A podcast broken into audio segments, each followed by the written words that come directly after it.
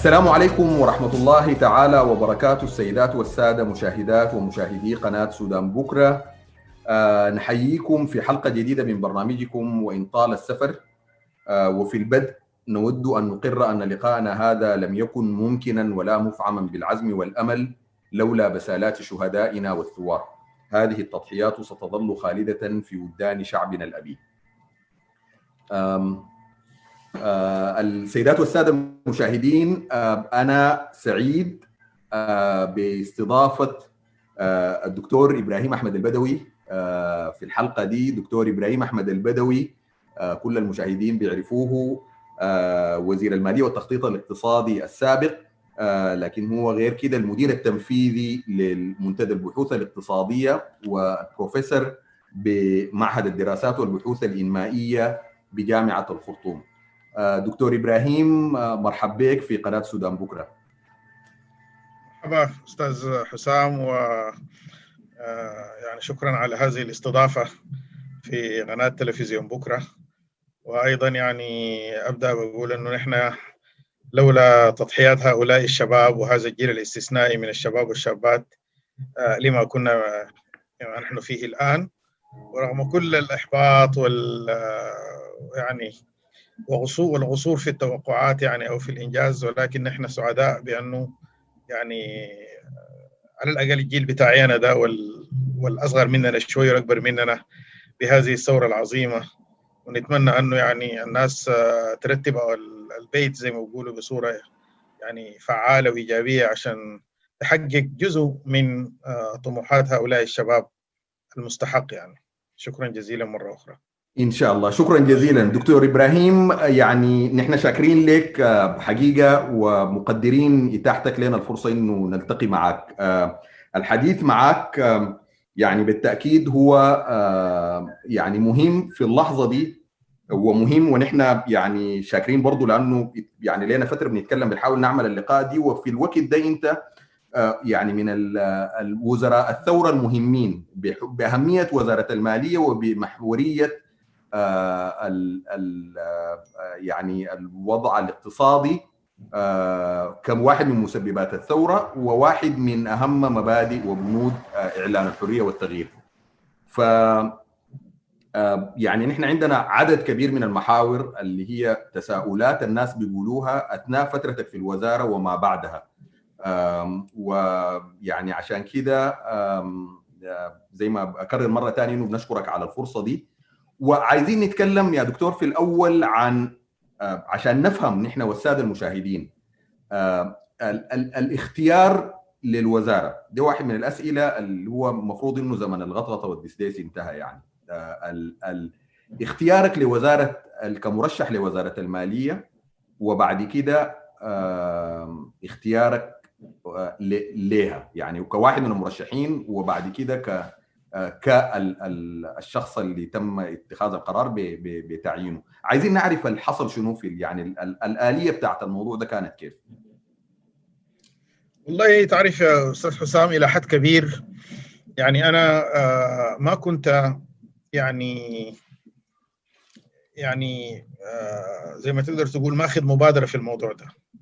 يعني ربما قد أكون أنا عرفت يعني قادة الثورة من الشباب من الحرية والتغيير بنفسي عن طريق الكتابات اللي كنت بعملها خاصة الورقة الموسومة بحرية سلام وعدالة كمرجعية لبرنامج الثورة الاقتصادي. وربما قد يكون هذه الورقة لأنها هي ظهرت في فترة بتاعت حوالي شهر قبل يعني نجاح الثورة في في أبريل. وربما قد يكون دي ساعدت في أنه يحصل تعريف بي بصورة أكبر ولكن في عدد كبير من الزملاء في مختلف المواقع يعني يمكن كانوا مدركين للمساهمات اللي كنت بعملها أنا. أنا كان عندي مساهمات يعني متعددة خلال فترة ال 30 سنة الماضية أولاها في 1994 في مؤتمر القضايا المصيرية للتجمع الوطني الديمقراطي وقت ذاك وكان انعقد في القاهرة. حيث قدمت ورقة عن التضخم وإدارة الاقتصاد الكلي في زمن الإنقاذ في فترة حقبة التسعينات. وبعدين بعد ذاك كان في مؤتمر في 2011 في دار حزب الأمة. المؤتمر ده عن السياسات البديلة وكان ضم كل أحزاب المعارضة. أيضا يعني في 2018 أنا كان كتبت ورقة عن أزمة الجنيه السوداني كنتيجة للسياسات سعر الصرف المدار اللي كان تم تبنيها من قبل النظام البائد في ظل عهدة معتز موسى كرئيس للوزراء. فربما قد يكون ده واحد من الأسباب غير المباشرة اللي ساهمت في تعريف أصحاب الشأن في مسألة اختيار الحكومة.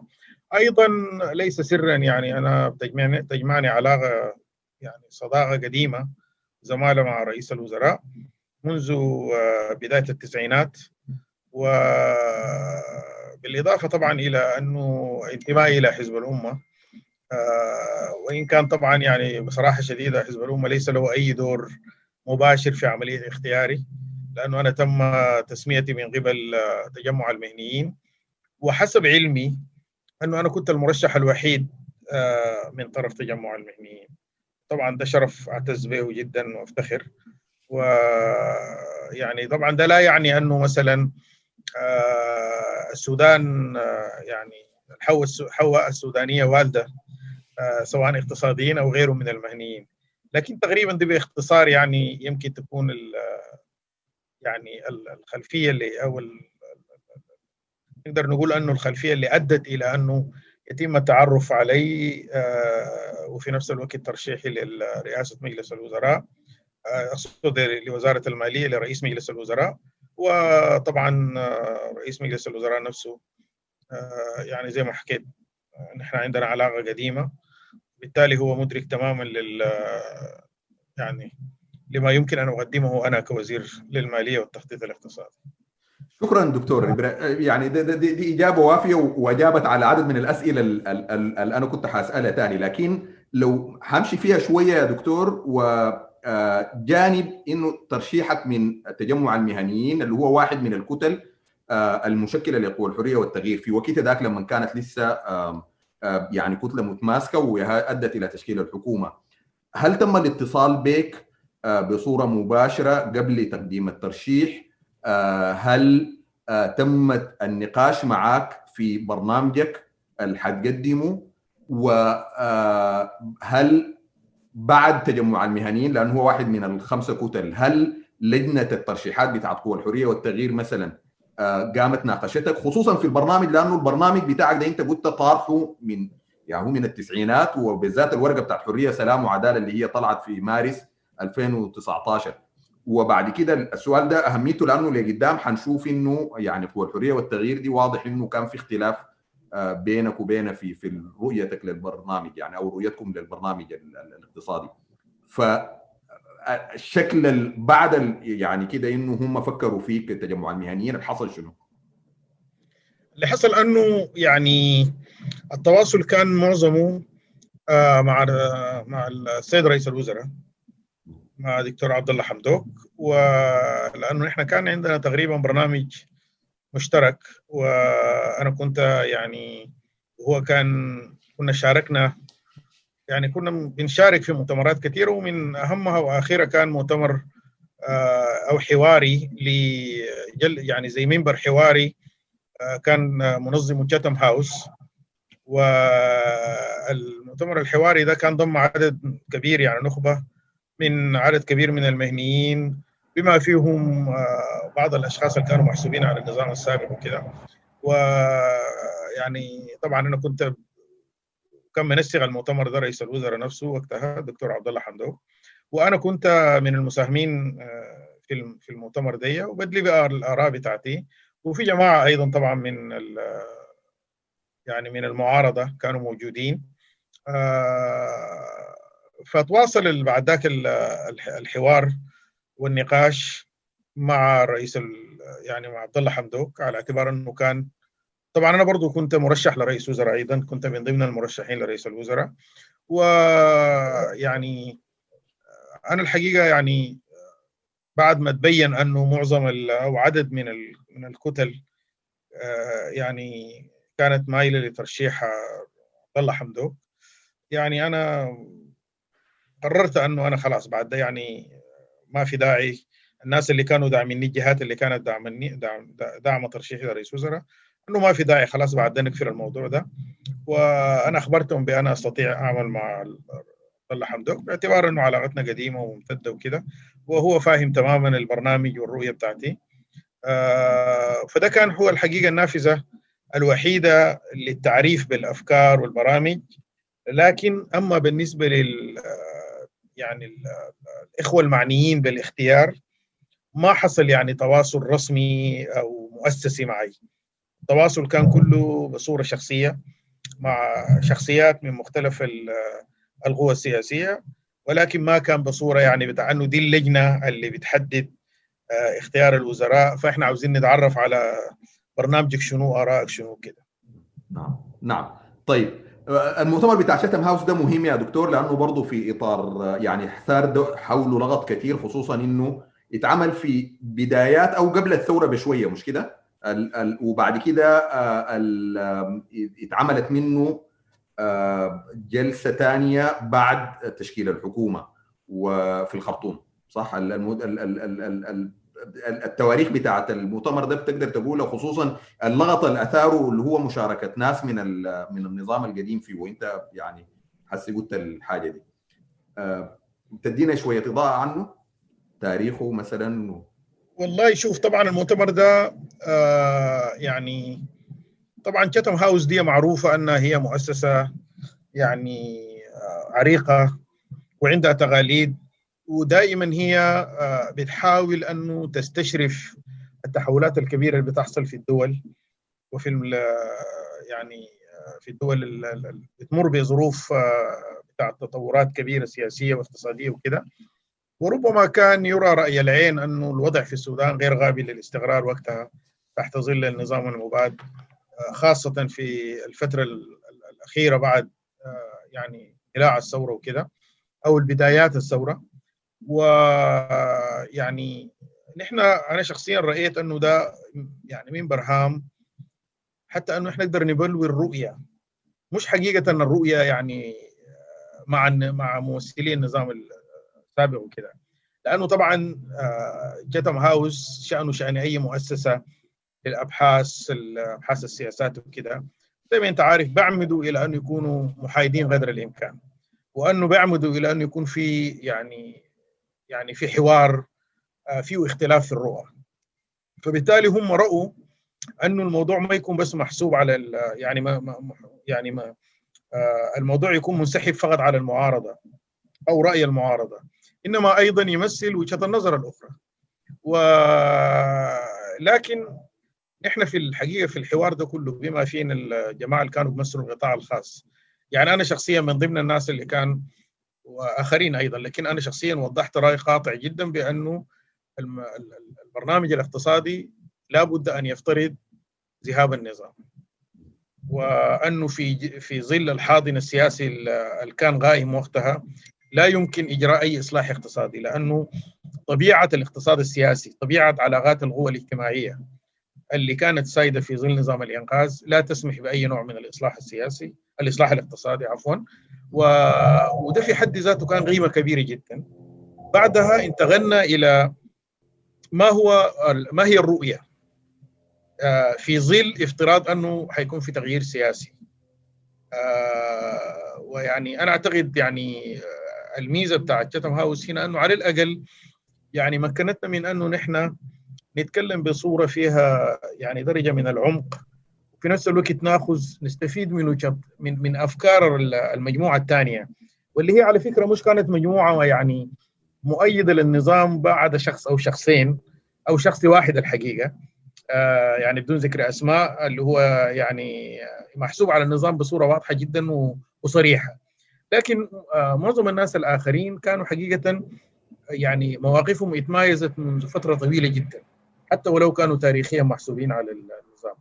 غالبية المشاركين كانوا من القطاع الخاص ومن المعارضة أو من القوى اللي بتمثل وجهة المعارضة. فطبعا يعني أنا أفتكر إن إحنا في السودان يعني في الوقت الحاضر في ظل طبعا يعني حكم النفس الثوري والإحباطات الكثيرة اللي حصلت والشكوك وكذا يعني ربما قد يكون التوجس والتخوف مع يعني مشروع. ولكن أيضا نحن برضه لازم نكون منفتحين على أنه يعني نظرية المؤامرة ونظرية أنه يعني في جهات معينة بتتآمر وبتعمل يعني يعني مثلا أنا وقتها كنت المدير التنفيذي لمنتدى البحوث الاقتصادية بتشمل كل منطقة أفريقيا والشرق الأوسط يعني رجل يعني أو شخص أكاديمي. وما عندي بالرغم من انتمائي لحزب الأمة لكن هو تقريبا انتماء تقدر تقول فكري أكثر منه يعني انتماء حركي وتنظيمي. ونفس الشيء يعني العدد من المشاركين الآخرين. ما عندنا يعني حقيقة يعني السبب يخلينا نحن مثلا ندخل في في عملية فيها نوع من الخطط السياسية العميقة من الباطن أو فيها تآمر أو فيها كده. لأنه أساسا حتى لو إحنا عايزين نعمل كده نحن ما مؤهلين للموضوع ده لأنه ما سياسيين محترفين حقيقة. ولا عندنا علاقات يعني سياسية يعني ممكن تأهلنا للموضوع ده. فأنا أفتكر أنه المساهمة بتاعت تشتم هاوس كانت مساهمة يعني يعني يعني أفتكر بناءة جدا. ومنسجمه مع مساهمات حصلت لتشتم هاوس في في حالات كثيرة يعني. يعني نعم. تقريبا يعني ده أنا ما أقدر أستطيع أقوله لك يعني من شكرا لا شكرا شكرا شكرا يا دكتور شكرا. طيب طيب آه آه واضح يا دكتور علاقتك مع بالشأن السوداني ما ما انعزلت يعني ما ما انقطعت. لكن أنا برضو عايز أسأل لأنه واحد من من الملاحظات اللي اتقالت عن الحكومة والمناصب العليا في الحكومة الانتقالية إنه في ناس جو خبراء أجانب أو مش أجانب خبراء جو من الخارج وما عندهم علاقة بالسودان أو انقطعت علاقتهم بالسودان وما عارفين. والحاجة دي في ناس بيقوموا في وزارة المالية بالذات بيستدلوا عليها بعدد من الأشياء.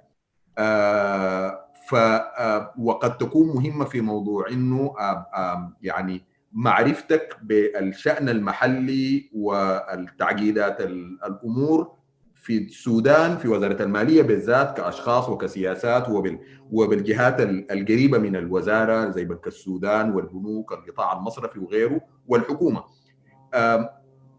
انت ما كنت في السودان فعلا يا دكتور والغريب إنه انت في واحد من من أوائل التصريحات واللقاءات الصحفية بتاعتك في بداية اختيارك للحكومة قمت قلت كلمة زي دي يعني قلت إنه لما جيتوا ما اتفاجاتوا بالحجم بتاع الفساد أو حجم الخراب الحاصل في في الوزارة أو في في الوضع الاقتصادي في البلد. فهل الحاجة دي صح؟ لأنه الناس عندهم يعني ما أنا ما عايز أقارنك لكن الناس ما زمان بيتذكروا عبد الرحيم حمدي مثلا اللي هو مهندس سياسات الخصخصة اللي جاء من لندن وجاء وقعد في السودان قاعد في فندق كان وهو بيعمل السياسات اللي اللي أدت ل بلا شك يعني تسببت في يعني جزء من الخراب الحاصل لحد الليلة. بنعاني منه. والله تعرف يا أستاذ حسام سؤالك ده مهم جدا لأنه ذكرني ب يعني جزء من مساهماتي. أنا الحقيقة أغفلته مش أغفلته لكن ما كان في السياق الحديث. اللي هو أنه أنا يعني بجانب المساهمات اللي هي الكتابات المساهمات الفكرية يعني والمشاركة يعني مثلا على سبيل المثال يعني في المؤتمر بتاع السياسات البديلة في 2011 اللي هو ده كان يعني مؤتمر كبير جدا وحضروه تقريبا كل القوى السياسية المعارضة. بما فيها وقتها كان المؤتمر الشعبي كان في صف المعارضة لكن كان في الحزب الشيوعي و...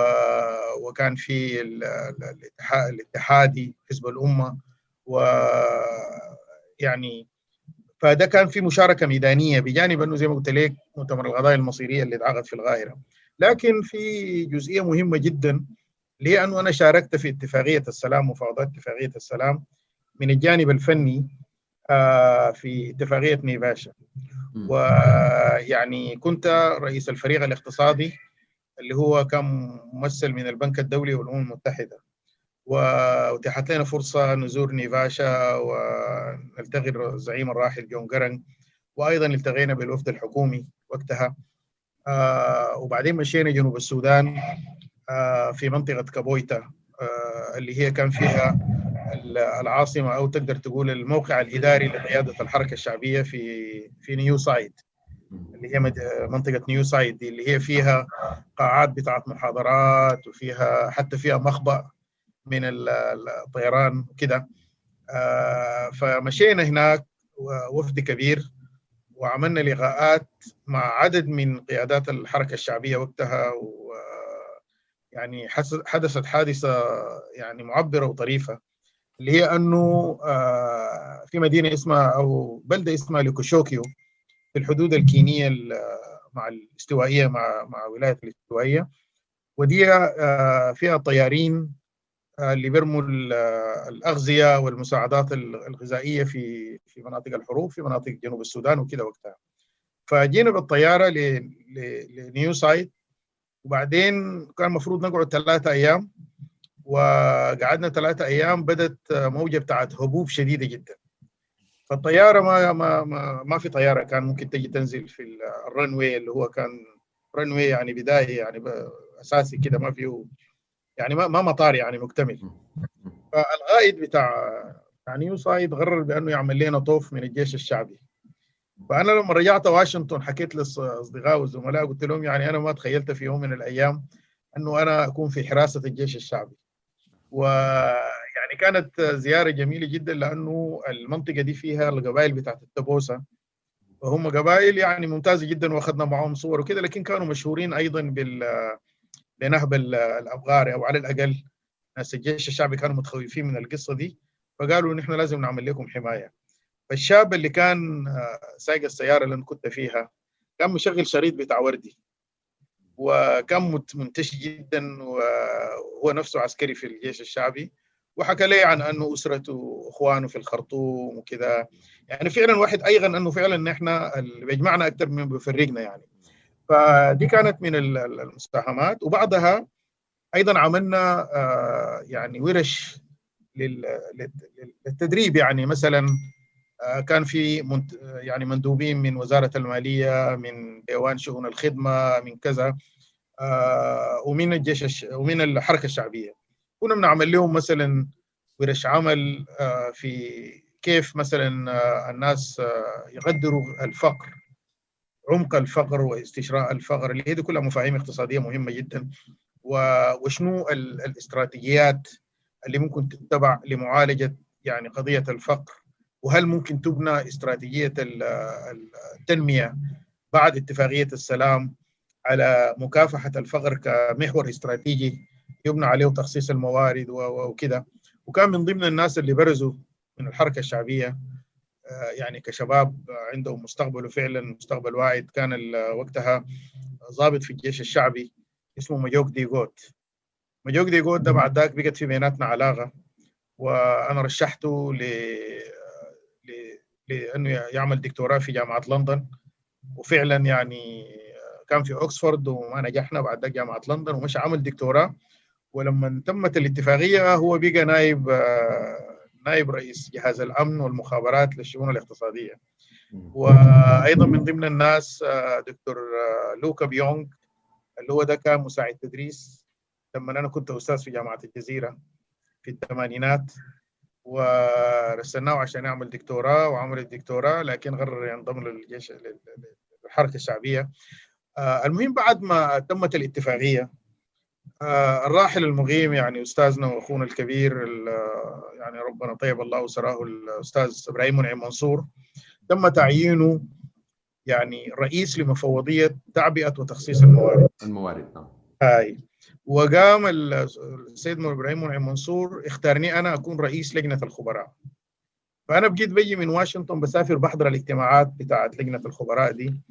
ويعني تعرفنا عن كسب على طبيعة تخصيص الموارد والأساليب السياسية اللي كانت متبعة وكان النائب رئيس الجمهورية والنائب الأول وقتها علي عثمان كان حقيقة يعني يستخدم صندوق الدعم الولائي بأسلوب أو بوسائل يعني غير منهجيه ويعني لتحقيق أهداف سياسية وكده. فلما قامت المفوضية دي السيد إبراهيم منعم منصور يعني بجسارة وشجاعة كبيرة جدا وبمنهجية يعني بمناقبيه مهنية عالية يعني حول تخصيص الموارد بصورة فيها شفافية عالية جدا. ونحن كتبنا عدد من الدراسات يعني سواء كان من الجانب الاقتصادي أو الجانب القانوني. وإذا الوقت بسمح خليني أحكي لك طرفه يعني تفضل تفضل. في البروفيسور أكولدا أماتير الله يرحمه.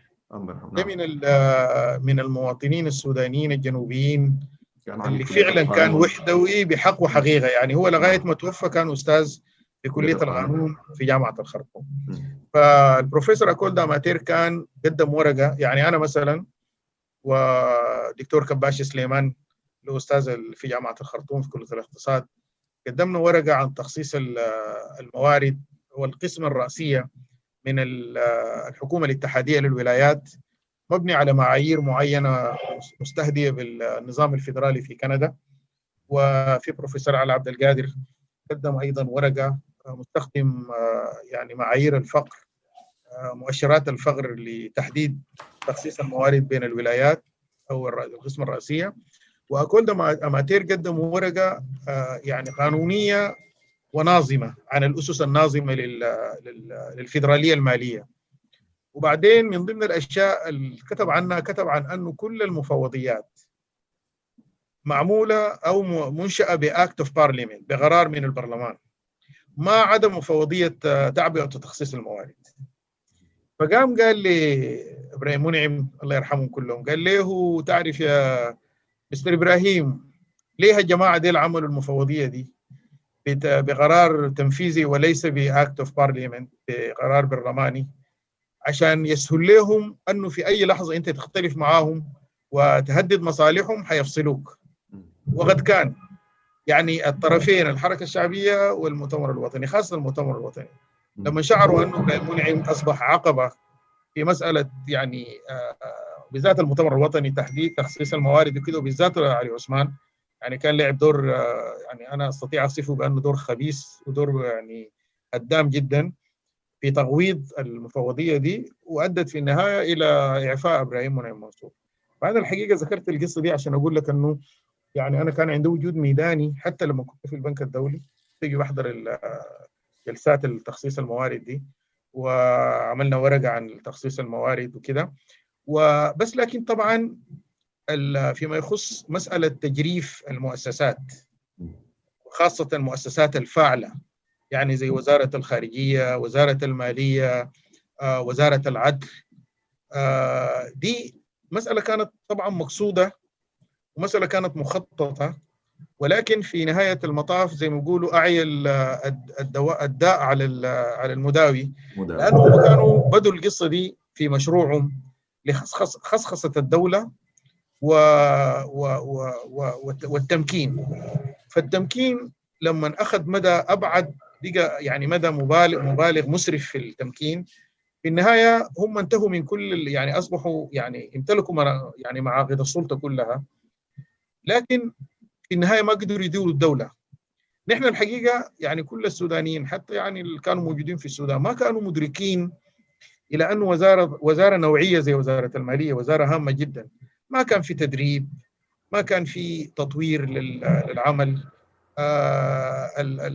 طريقة الأداء متخلفة جدا. وبعدين يعني طبعا يعني أنا أحيي منسوبي وزارة المالية. معظمهم يعني مجتهدين ومحاولين يطوروا نفسهم. لكن طبعا في النهاية لما الناس تكون معزولة من التطورات الحاصلة في العالم. يعني مثلا أنا بحكم العلاقات المتشابكة بتاعتي في المنطقة يعني يعني مثلا بعرف الحاصل في وزارة المالية الكينية. البنك المركزي الكيني. يعني المحافظ بتاع البنك المركزي الكيني السابق أنا كنت external examiner كنت ممتحن خارجي لرسالته بتاعت الدكتوراه وحضر دكتوراه في جامعة جوتنبرغ في في السويد. وال permanent هناك بيقولها ال permanent secretary أو السكرتير الدائم البنك. الاداره المالية الكينية. يعني ديل الرجل ده عمل ماجستير في هارفارد. ماجستير متخصصة في في الاقتصاد والإدارة.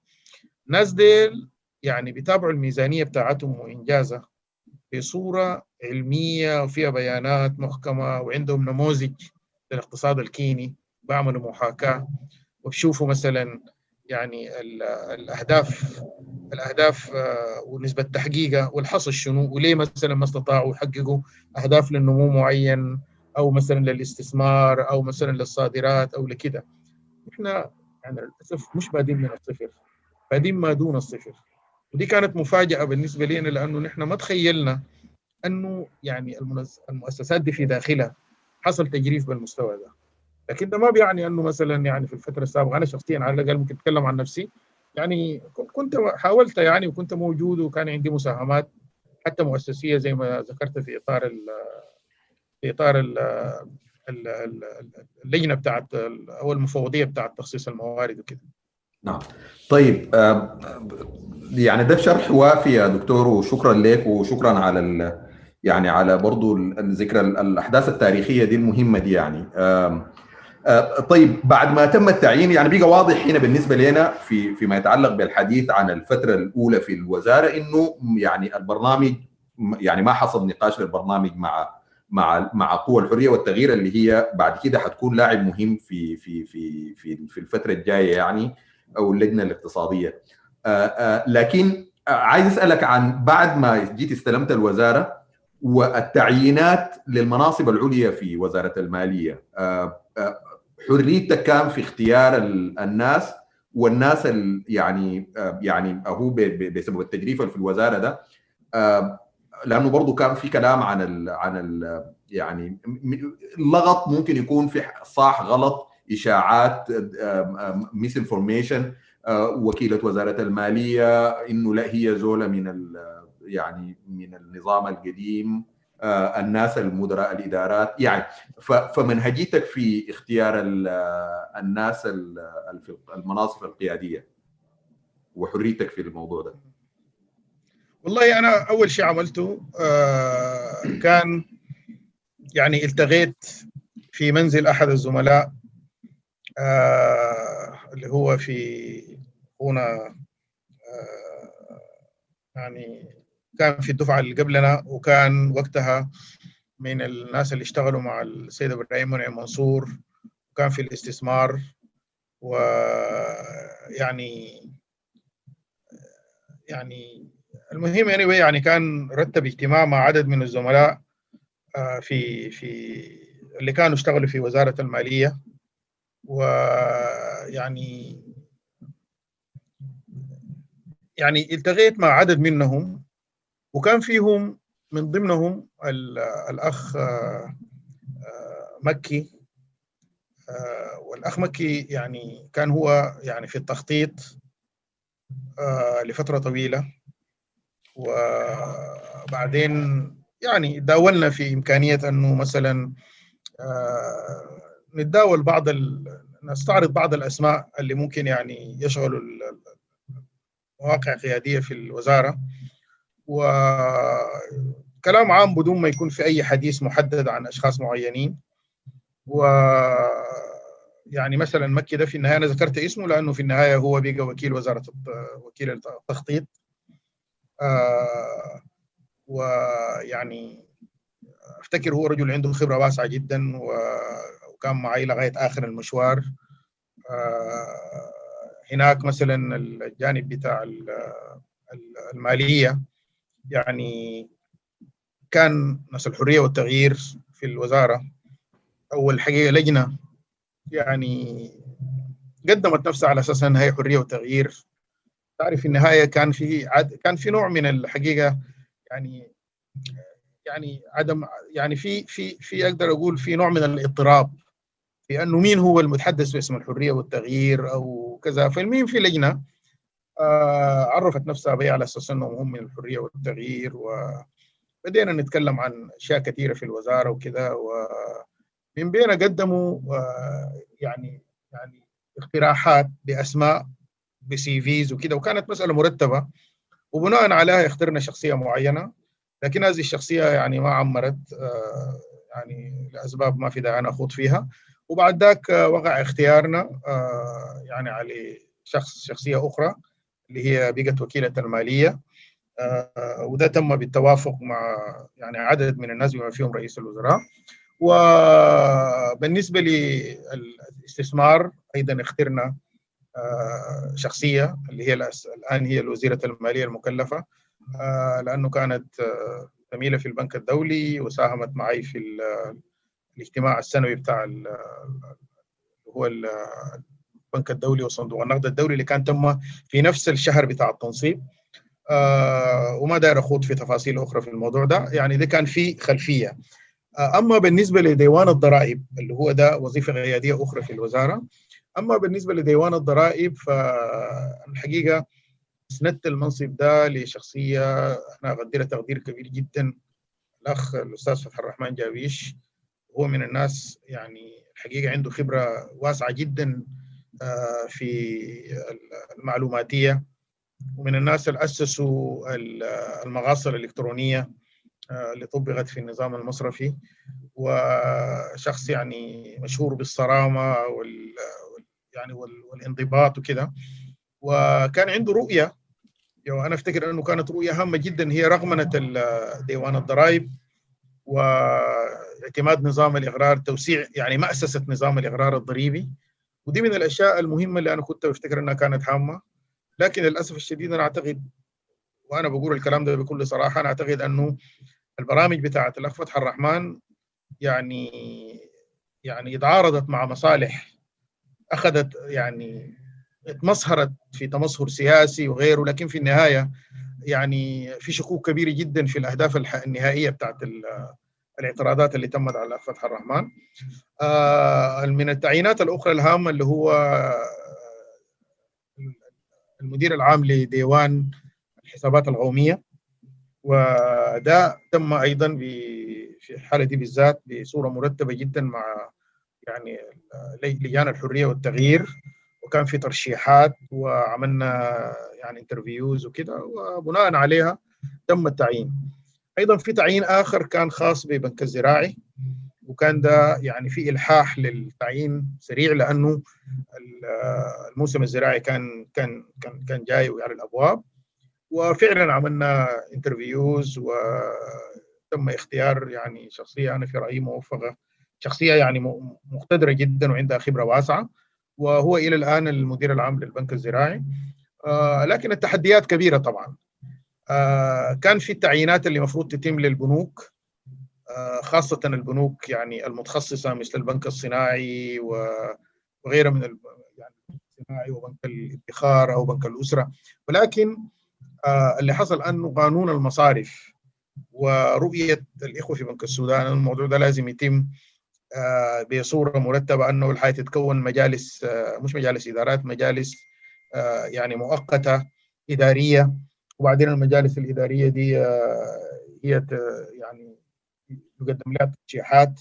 وأنه التعيين يتم بصورة غير مباشرة عن طريق الحصة في في البنوك. يعني مثلا البنك الصناعي وزارة المالية هي الممثل للحكومة اللي عندها الحصة الأكبر. وبالتالي مثلا يعني بالتشاور مع وزير الصناعة آه نقول للمندوبين بتاعنا في في المجالس الادارات بانه الموضوع ده لسه إلى الآن للأسف ما زال يراوح مكانه وده موضوع ملح مفروض يتم بأسرع فرصة ممكنه موضوع إعادة هيكلة الجهاز المصرفي والإدارات بتاعته حاجة بالشكل ده. فتقريبا يعني طبعا أنا لابد أن أعترف بأنه يعني نحن كان واجب علينا نتخذ قرارات سريعة آه في وقت ما كان متاح لنا أن نعرف الناس كويس. وبالتالي ربما قد يكون أنا شخصيا بعترف أنه ربما قد يكون منصب أو منصبين آه فيهم إشكالية من ناحية الشخصيات نفسها. ولكن يعني زي ما بقول المثل النية كانت هي الأساس. يعني النية فعلا كانت مبنية على أساس أنه نحن أنا شخصيا ما كنت بفكر في أنه ده شخص تجمعني بعلاقة أو كده. إنما دائما كنت بنظر للمعايير العامة ولكن في بعض الأحيان شأن أي مجهود إنساني الإنسان بخطأ وبصيب يعني. نعم. طيب طيب في في في يعني واضح إنه المراعاه التخصصية والخبرة هنا ده في الأسامي اللي أنت قلتها وفي المناصب اللي أنت قلتها دي. آم آم في في تعليق على على عدد من الناس اللي أنا عايز أسألك عنهم ويعني ومنهج في يعني في كلام عن مدير إدارة السلع الاستراتيجية مثلا. اللي هو إنه ناس ما عندهم ما عندهم خبرة في المجال ده وبعد كده جو في مناصب مهمة في في في الحكومة أو في الوزارة. السيد علي عسكوري اللي هو بقى مدير السلع الاستراتيجية. السيد مبارك أردول اللي هو بقى مدير الشركة السودانية للتعدين.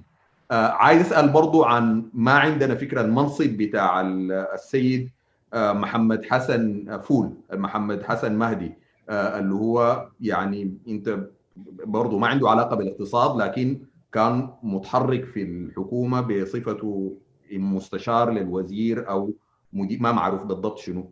وبعد كده في ناس ثانيين مستشارين جو يعني في كلام عن مستشارين ما ما عندهم يعني خبرة عملية وجو من برا السودان وجو الوزارة.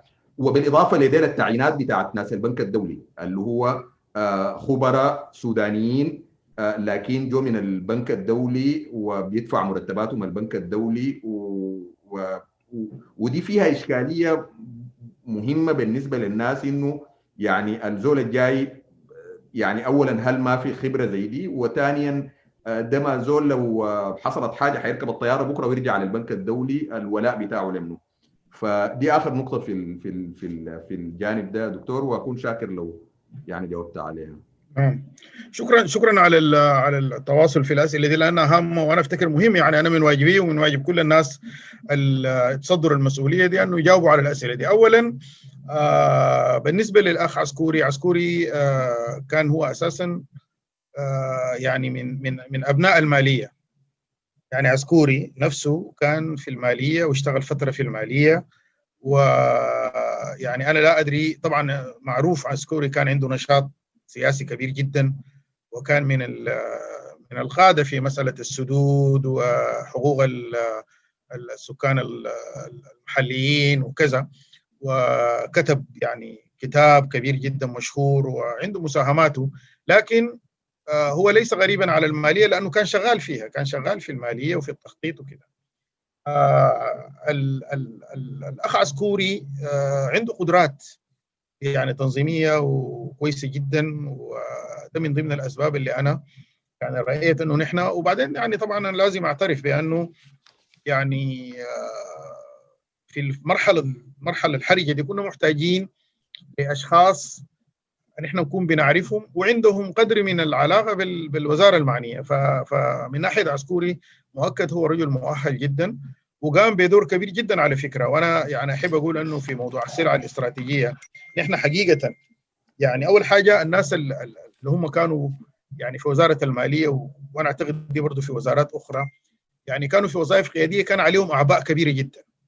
يعني مثلا في الأخ علاء محي الدين من الناس الكويسين جدا اللي كان ده عنده كان ماسك الملف ده لكن عنده ملفات أخرى هو مسؤول من إدارة الدين وبالتالي كان لابد من أنه نحن نوزع الشغل شوية حتى أنه يكون في في أداء مثلا. أنا ذكرته على سبيل المثال لكن في أشخاص آخرين ممتازين جدا في المالية آه في آه يعني اسر ادريس كان من الناس اللي برضه ماسك ملفات كثيرة كان مسؤول من التعاون الدولي آه وفي يعني يعني مثلا سيدة كانت ماسكة الأستاذة نادية محمد عثمان كانت ماسكة المالية اللي هو الميزانية.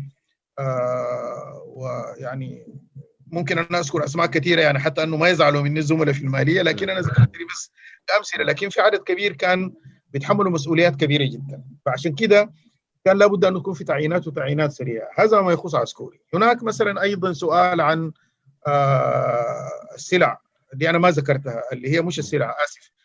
الأصول الأصول المستردة والعلاقة مع يعني مع لجنة ازاله التمكين. ومكافحه الفساد.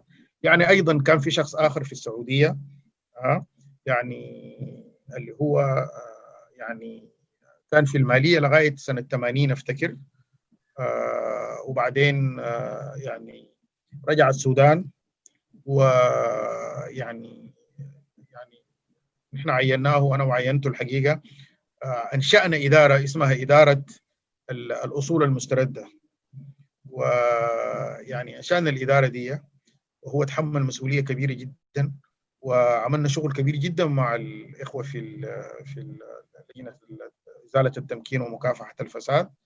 وأنا أفتكر يعني آه الإدارة دي آه بدأت تصنف الموجودات ودي قصة طويلة ممكن نتكلم عنها وأنا كتبت عنها في في الورقة بتاعتي وذكرت اسمه هو تحديدا والدور اللي قام به وكده. فده مثلا كان في المالية لغاية سنة 80 آه أما بالنسبة لمحمد حسن فول فهذا الشخص آه يعني أنا تعرفت عليه عن كسب آه في في القاهرة. وهو يعني كان من الناس المساهمين في العمل المعارض وكده. وهو عنده اهتمامات صحفية ونشاط صحفي يعني إعلامي خلينا نقول. فالتعيين الحقيقة حسب ما أنا افدت بأنه الوزير يستطيع يعين يعني زي مستشار يعني يكون عنده يعني أدوار خاصة بأنشطة الوزير خاصة الإعلامية. فأنا الحقيقة يعني عينته كمستشار إعلامي. ولكن آه لابد أن أقول أنه أنا يعني في مرحله معينة شعرت أنه غير يعني يعني يعني ما في توافق أو يعني في نوع من ال... فطلبت أنه هو يمشي يحول يمشي مجلس الوزراء وبرغم من أنه يعني ما اتخذنا قرار رسمي في الوقت ذاك لكن هو من فترة طويلة يعني في جزء جزء يعني تقريبا نصف المدة بتاعتي أنا في الوزارة ما كان عنده يعني علاقة مباشرة أنا ما كنت بديه مهام مباشرة إنما كان بيشتغل مع مكتب رئيس الوزراء وكده. ولكن يعني الدوافع في التعيين هنا على أساس أنه كان ممكن يكون مفيد بالنسبة لي من ناحية كمستشار إعلامي ويعني زي ما قلت أنه مرات الواحد بخطئ وبيصيب يعني. يعني مرات يعني اختيارات صحيحة مرات تكون اختيارات غير صحيحة. مش لأنه يعني الواحد عاوز يغمز في قناة شخص معين لكن العمل نفسه كان بيحتاج يعني يعني أنت محتاج لما تعمل مع شخص يكون في توافق ويكون في يعني حتى أنه يكون الفائده وطبعا يعني. يا دكتور السؤال السؤال عن محمد بالذات الأستاذ محمد حسن المهدي هو يعني وشكرا للتوضيح ده يعني بس ما لأنه الفكرة بتاعت دور حزب الأمة في هنا لأنه هو قيادي في حزب الأمة وقيادي في قوى الحرية والتغيير فدي كان واحد من الأسئلة بتاعت إنه أي نعم دكتور إبراهيم البدوي ما جاء ممثل لحزب الأمة ولا اختاروا حزب الأمة للوزارة لكن هو حزب الأمة موجود على ممثل بقيادته في المكتب الدكتور طيب شكرا مع يعني شكرا بس ده ده, ده, ده توضيح للسؤال هنا. لكن طيب ممكن مبارك اردول يعني والناس أيوه أما الأخ مبارك أما الأخ مبارك. الدولي الناس اللي من البنك آي. الدولي. أما الأخ مبارك فأنا أعتقد أنه مبارك رجل مقتدر جدا وهو أساسا يعني التعيين بتاعه تم في وزارة الطاقة والتعدين ك يعني نائب للمدير العام للشركة السودانية للموارد المعدنية. وحصلت إشكالات أفضت إلى انه المدير العام للشركة السودانية يعني يترك المنصب أو تغييل أو يطلب منه انه يعني يترك المنصب. وبقى في اختيار البديل.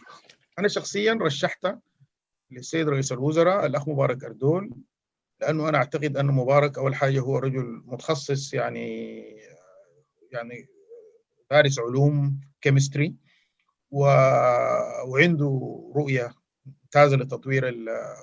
وأيضا هو يؤمن بأنه الشركة السودانية للموارد المعدنية هي كشركة إيرادية. ضروري جدا أنها تتبع لوزارة المالية. كان إحنا عندنا يعني خلينا نقول اختلاف في الآراء مع الإخوة في وزارة الطاقة والتعدين في أنه يعني وزارة المالية كنوع من ولاية وزارة المالية يجب انه كل الشركات الإيرادية أنها تتبع لوزارة المالية حتى ولو احتاجت لاستشارة فنية من الوزارات المعنية زي وزارة الطاقة. وأنا أفتكر الأداء بتاع السيد مبارك اردول اداء متميز جدا حتى أنا لما كنت في آخر الأيام يعني التحصيل بتاع الشركة ارتفع ويعني أنا يعني بالتفاهم معاه عملنا أسس جديدة لمسألة الرسوم على الشركات وكده وساهمت في زيادة الإيرادات. آه في أيضا يعني الموضوع بتاع ثلاثة خبراء من البنك الدولي. ده موضوع مهم جدا لأنه حقيقة يعني ودي طبعا ما ما تغمز ابدا في قناه الإخوة والأخوات اللي في الوزارة وكده انه ما حصل تدريب في قضايا استراتيجية متعلقة مثلا بالاستثمارات مثلا قوانين الاستثمار مسائل فنية متخصصة جدا زي إعادة هيكلة المصارف مسألة الاستثمارات القطاع الخاص والعلاقات الدولية العلاقات الخارجية مع المؤسسات الكبرى التمويلية وكده فمن حسن الصدف أنه في ثلاثة يعني خبراء يعني في وظائف رئيسية في البنك الدولي سودانيين وأنا طبعا كنت في البنك الدولي وتعاملت معاهم واشتغلت معاهم في بعض الأحيان وبعرفهم جدا وبعرف قدراتهم. أنا طلبت من نائب رئيس البنك الدولي لأفريقيا رجل يعني ساهم مساهمة كبيرة جدا في دعم السودان السيد الدكتور حافظ غانم. حافظ غانم ده على فكرة هو اللي يعني كان القوة الرئيسية وراء المساهمة بتاعت البنك الدولي ل 400 مليون دولار لمشروع الإصلاح الاقتصادي وكده. فأنا طلبت منه أنه يعني البنك الدولي يعمل انتداب للخبراء الثلاثه ديل.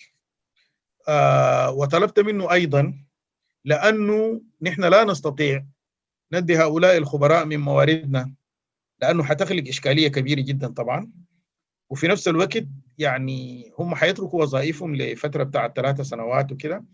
فنجحنا في أنه البنك الدولي يعمل الانتداب ده ويتحمل كل الكلفة بتاعت الانتداب. بما فيها مرتباتهم وبما فيها يعني كل المخصصات الأخرى المرتبطة بانتدابهم. وده مكسب كبير جدا للسودان لأنه هؤلاء الإخوة يعني ناس سودانيين يتدفقوا وطنية ولا يغلوا وطنية عن أي مواطن سوداني موجود في السودان.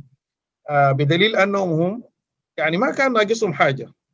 ما كان ناقصهم حاجة يعني هم شخصيات يعني معتبرة من ناحية مهنية لكن يعني أنا بقول لك بكل أمانة ويعني أنه هذه الثورة العظيمة وهؤلاء الشباب اللي نحن شفناهم في الحراك السياسي ده الحراك الجماهيري ده وفي الثورة الشعبية العظيمة دي ونحن في بلاد المهجر حقيقة أحيت فينا روح يعني وطنية كبيرة جدا يمكن كان أصاب بعض الزبول والمواد شوية يعني كنتيجه لتطاول فترة نظام الإنغاز وأنه دب اليأس في نفوس بعضنا وكده فهؤلاء الناس شأنهم شأن الوزراء شأنهم شأن الناس اللي آه اللي اللي اللي انفعلوا مع الثورة. آه هم قدموا كده وإذا أتيحت فرصة أنك تعمل مقابلة مع وزير الأخ البروفيسور آه وزير الري يحكي لك مثلا. ياسر يحكي لك مثلا عن أنه المساهمة اللي عملها الأستاذ هشام. هشام كاهن هشام كاهن. في مفاوضات صد النهضة. وأنا كنت بحكي مع وزير العدل مرة في مرات قلت له يا أخي لأنه قاموا ناس وزارة العدل عملوا له مكتب وسكرتير أو سكرتيره فأنا قمت قلت له يا أخي يعني نحن هشام ده جبناه عشان يكون معانا في وزارة المالية لكن المنافسه بقت حاده بعد إحنا ذاتنا حنشوف طريقة نستفيد منه كيف. وده مثال بس. آه يعني الأخ الوليد عتباني آه خبير معروف جدا جدا في مسألة القطاع الخاص وتطوير وتنمية القطاع الخاص. وجاي من وين؟ أنت عارف جاي من هانوي. يعني هو كان في المكتب بتاع هانوي. والفيتنام تعتبر واحدة من هسه من الدول الناشئة. اللي طبعا يعني مهم جدا أنا أقول إنه بيحكمها حزب شيوعي. ثاني أهم حزب شيوعي في العالم بعد الحزب الشيوعي الصيني وهي من أكبر الشركاء للبنك الدولي على فكرة فيتنام. وهو جاي من فيتنام حتى يعني اتاخر جيته لأنه كان موضوع الكورونا ده حبسه شوية. فده رجل يعني عنده خبرات واسعة جدا وحتى كمان يعني من ضمن المهام اللي كان ماسكها موضوع المينا. وتطوير المينا وغيره من الأشياء. يعني فدين دير السودانيين عندهم خبرات واسعة جدا وما بكلفوا الدولة حاجة. ولا بخلقوا لنا أزمة في أنه نحن بنديهم مخصصات خاصة ولا بنعمل لهم أي شيء. بالعكس يعني أنا أفتكر أنه في أيضا ال ال الأخ مجدي امين اللي هو ده متخصص في القطاع المصرفي.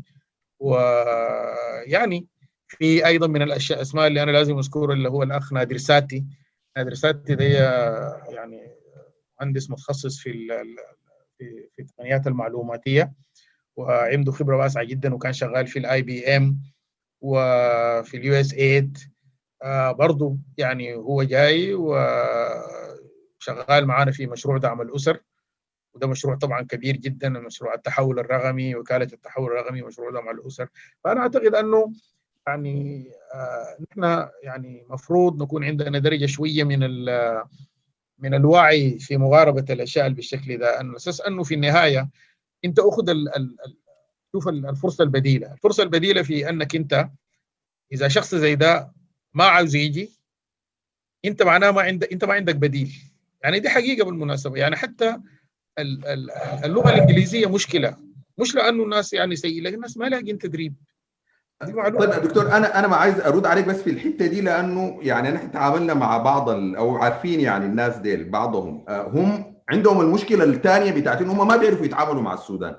يعني ال ال ال ال وبدون أسماء بدون يعني تخصيص لأسماء يعني المجهود بتاعه هشام كاهن واضح إنه الناس يعني كلامك عن كلام بروفيسور ياسر عباس والكلام الثاني عن عن يعني دوره في مفاوضات سد النهضة.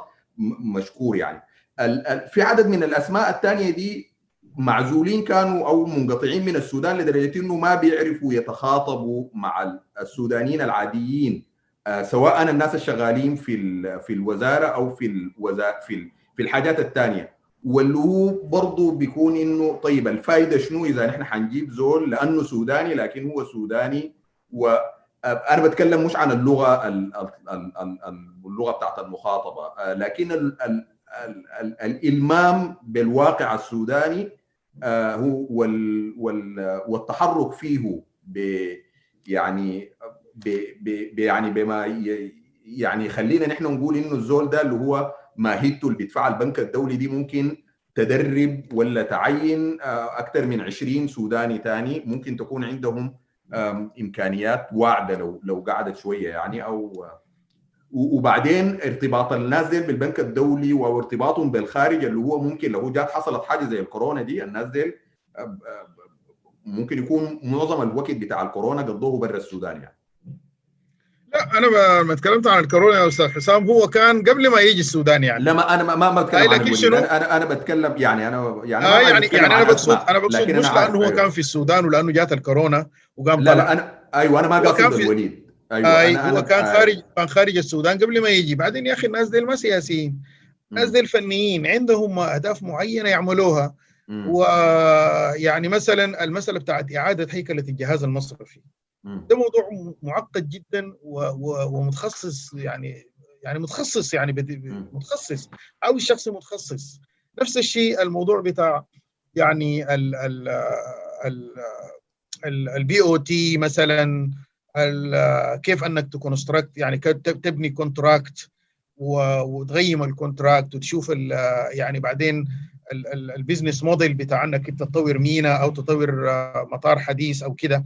يعني ده يعني مواضيع متخصص. بعدين يعني بصراحة أنا أفتكر إنه ال ال الكلام ده كلام يعني الناس اللي بيتبنوا الرؤية دي صراحة يعني دي رؤية منغلقة جدا للأسف وغير مفيدة. وأنت موجود في أمريكا وأنا كنت عايش في أمريكا فترة طويلة وأنت عارف يعني حصل مثلا في غانا لما حصل التحول التنموي في غانا إنه الغانيين اللي موجودين في في أمريكا في الساحل الشرقي معظمهم رجعوا وعملوا شركات ودخلوا في الحكومة وكده. الهنود يعني مثلا محافظ البنك المركزي الهندي هو يعني لغاية قبل ما يمشي يبقى محافظ كان ال chief economist بتاع ال IMF يعني حتى المنظمات دي نفسها البنك الدولي وال IMF وغيرها حصل فيها تطور كبير جدا. يعني يعني يعني أنا ما بفتكر أنه مثلا الحزب الشيوعي الصيني أو الحزب الشيوعي الفيتنامي أغل حرصا على العدالة الاجتماعية وعلى المبادرة الوطنية والمبادئ الوطنية من الأحزاب اللي عندنا في السودان أو الناس اللي المجموعات اللي في السودان اللي بيتكلموا عن امتلاك المبادرة الوطنية وكذا. الموضوع بتاع إنه مشروع البنك الدولي مشروع ال IMF ومش عارف شنو. طبعا ده يعني ده عفى عليه الزمن لأنه حتى المعسكر الاشتراكي الحقيقي اللي هسه بغود بغود ما تبقى من الاشتراكية في العالم. يعني نفض القصة دي وبقت يعني لا وراه يعني بقت بقت من الماضي. ليه؟ لأنه ال ال ال الكل اتطور يعني مثلا يعني معلش كالحديث ذي شجون في البروفيسور جوزيف ستيغليتس حايز على جائزه نوبل في 2008 بروفيسور جوزيف ستيغليتس ده آه لما حصلت الأزمة الآسيوية في في 94 أقصد في 97 آه هو كان مشى في جولة في الدول الآسيوية وقام قال لهم أنتوا آه ما تسمعوا الكلام بتاع وزارة الخزانة الأمريكية ده وناس ال IMF وكده. أنتوا دول نامية خلوا سعر الصرف بتاعكم ده يبقى جزء من المنظومة بتاعت سياساتكم لتطوير لتطوير الصادرات. ما تقولوا إنه والله نحن لازم نخلي نثبت سعر الصرف بتاع اليوان ولا بتاع الرينجت ولا كده عشان الاستقرار الاقتصاد العالمي. الدول دي نفسها كان عملت كده لغاية ما تطورت الدول الغربية دي وبعدين الاقتصاد اتطور وبقت عندها إنتاجية عالية وصناعة متطورة وكده والعملة بتاعتها بقت قوية. فالحزب الشيوعي الفيتنامي دعاه بعد بسنة ولا سنتين ما عارف لأنه يقدم الخطبة الرئيسية في المؤتمر السنوي بتاعهم بتاع الحزب الشيوعي الفيتنامي. وهو وقتها كان بقى chief economist بتاع البنك الدولي. فيعني أنا داير أقول إنه آه يعني نحن المسألة بتاعت إنه والله يعني ديل جايين من البنك الدولي وإذا هم ما جو كان ممكن يكون البديل إنه تدريب. لا ما في تعارض بين الاثنين. بالعكس يعني في واقع الأمر في واقع الأمر نحن آه يعني برنامج التدريب آه طلبناه بالنسبة للسياسة المالية وبالنسبة للسياسة النقدية. ممكن تسأل المحافظ بتاع بنك السودان. يعني في انفتاح كامل من المنظمة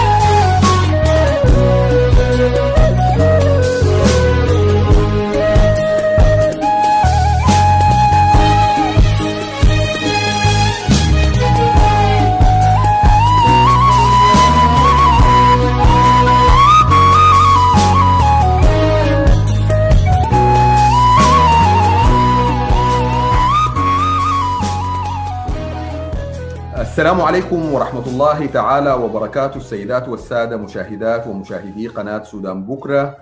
أه نحييكم في حلقة جديدة من برنامجكم وإن طال السفر. أه وفي البدء نود أن نقر أن لقاءنا هذا لم يكن ممكنا ولا مفعما بالعزم والأمل لولا بسالات شهدائنا والثوار. هذه التضحيات ستظل خالدة في وجدان شعبنا الأبي. السيدات والسادة المشاهدين آه أنا سعيد آه باستضافة الدكتور إبراهيم أحمد البدوي في الحلقة دي. دكتور إبراهيم أحمد البدوي كل المشاهدين بيعرفوه وزير المالية والتخطيط الاقتصادي السابق لكن هو غير كده المدير التنفيذي للمنتدى البحوث الاقتصادية وبروفيسور بمعهد الدراسات والبحوث الإنمائية بجامعة الخرطوم. دكتور إبراهيم مرحب بك في قناة سودان بكرة. مرحبا أستاذ حسام و يعني شكرا على هذه الاستضافة في قناة تلفزيون بكرة. وأيضا يعني أبدأ بقول أنه نحن لولا تضحيات هؤلاء الشباب وهذا الجيل الاستثنائي من الشباب والشابات لما كنا نحن فيه الآن ورغم كل الإحباط وال يعني وغصور والغصور في التوقعات يعني أو في الإنجاز ولكن نحن سعداء بأنه يعني على الأقل الجيل بتاعي أنا ده والأصغر مننا شوي والأكبر مننا بهذه الثورة العظيمة. ونتمنى أنه يعني الناس ترتب البيت زي ما بيقولوا بصورة يعني فعالة وإيجابية عشان تحقق جزء من طموحات هؤلاء الشباب المستحق يعني. شكرا جزيلا مرة أخرى. إن شاء الله. شكرا جزيلا. دكتور إبراهيم يعني نحن شاكرين لك حقيقه ومقدرين إتاحتك لنا الفرصة إنه نلتقي معك. الحديث معك يعني بالتأكيد هو يعني مهم في اللحظة دي. ومهم ونحن يعني شاكرين برضه لأنه يعني لنا فترة بنتكلم بنحاول نعمل اللقاء دي وفي الوقت ده أنت يعني من الوزراء الثورة المهمين بأهمية وزارة المالية وبمحورية ال ال يعني الوضع الاقتصادي كم واحد من مسببات الثورة وواحد من أهم مبادئ وبنود إعلان الحرية والتغيير. ف يعني نحن عندنا عدد كبير من المحاور اللي هي تساؤلات الناس بيقولوها أثناء فترتك في الوزارة وما بعدها. ويعني عشان كده زي ما أكرر مرة ثانية إنه بنشكرك على الفرصة دي وعايزين نتكلم يا دكتور في الأول عن عشان نفهم نحن والسادة المشاهدين الاختيار للوزارة. دي واحد من الأسئلة اللي هو المفروض إنه زمن الغطغطة والدسديس انتهى يعني. اختيارك لوزارة كمرشح لوزارة المالية وبعد كده اختيارك ليها يعني كواحد من المرشحين وبعد كده كالشخص اللي تم اتخاذ القرار بتعيينه. عايزين نعرف اللي حصل شنو في يعني الآلية بتاعت الموضوع ده كانت كيف؟ والله تعرف يا أستاذ حسام إلى حد كبير. يعني أنا ما كنت يعني يعني زي ما تقدر تقول ماخذ مبادرة في الموضوع ده.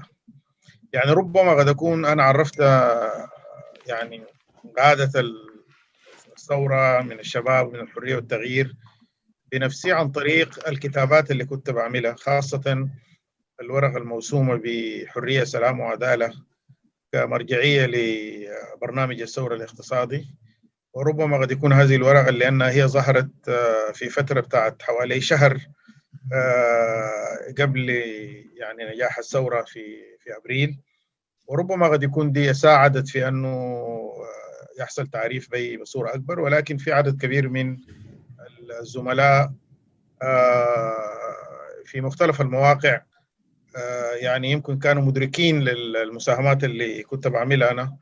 أنا كان عندي مساهمات يعني متعددة خلال فترة ال 30 سنة الماضية أولاها في 1994 في مؤتمر القضايا المصيرية للتجمع الوطني الديمقراطي وقت ذاك كان انعقد في القاهرة.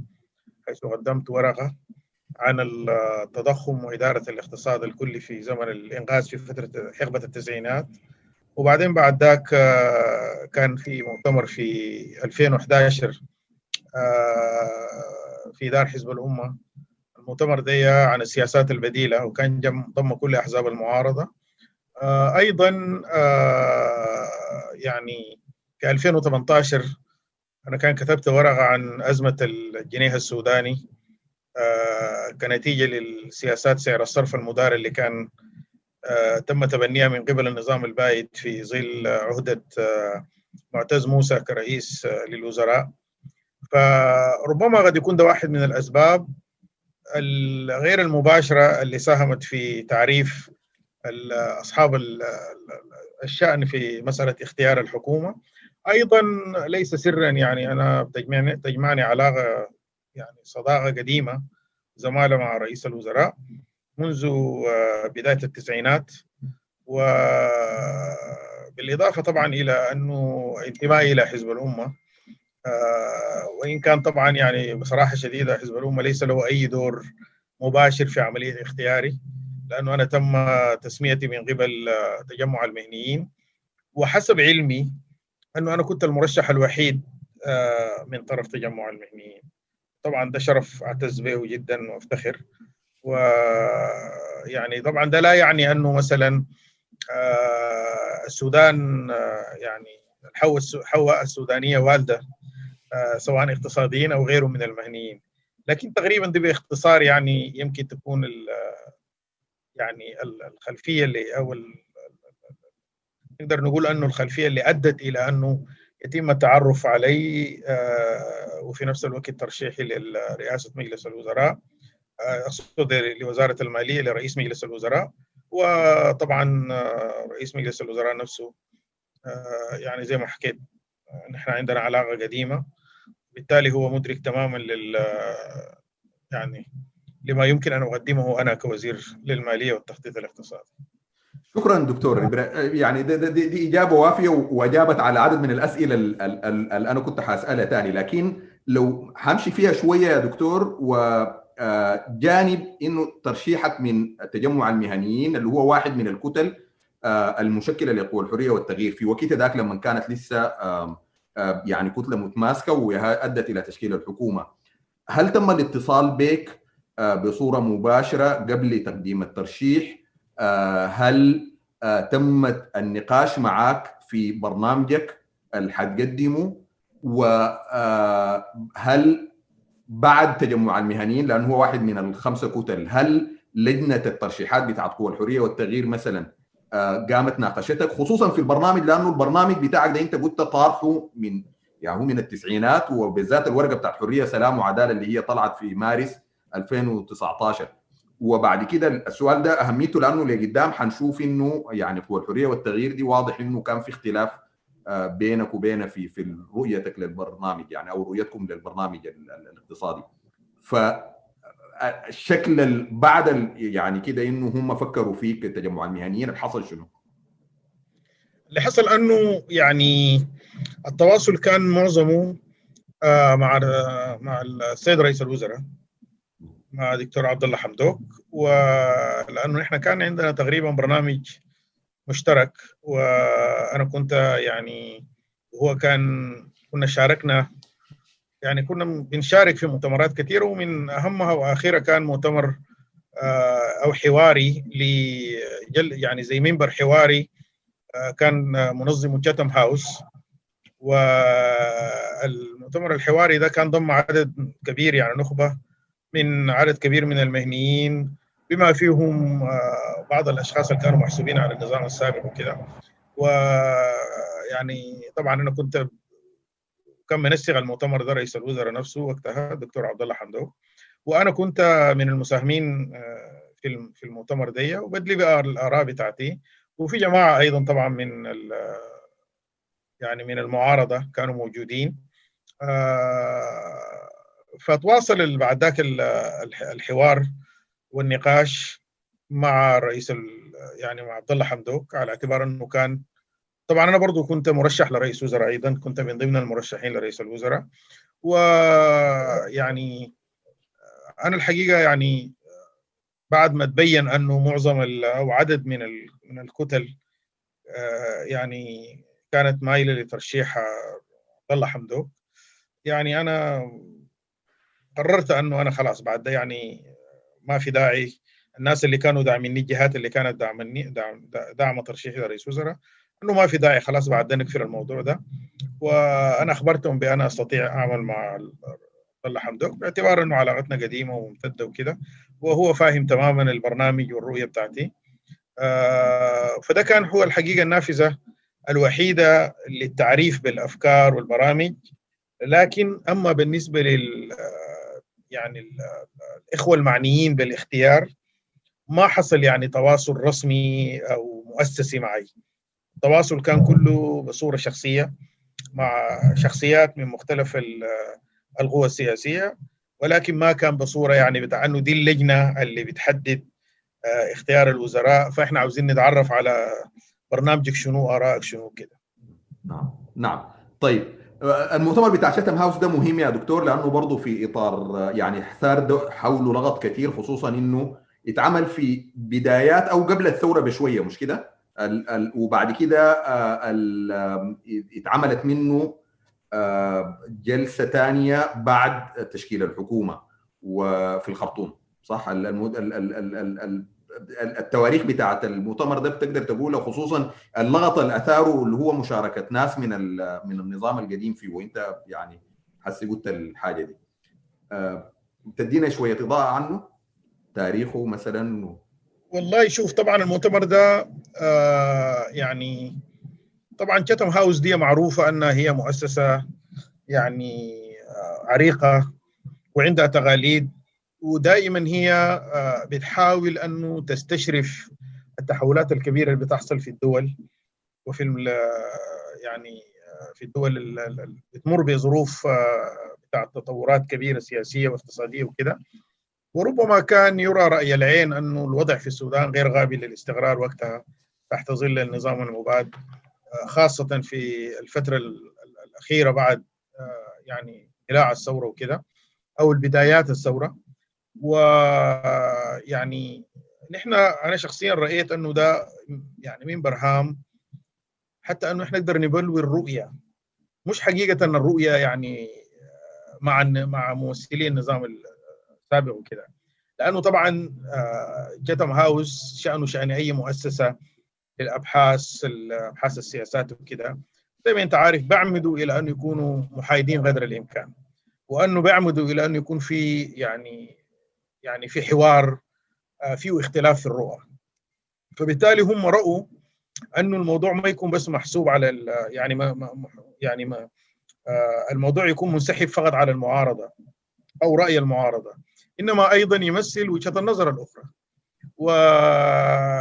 ولكن إحنا في الحقيقة في الحوار ده كله بما فينا الجماعة اللي كانوا بيمثلوا القطاع الخاص.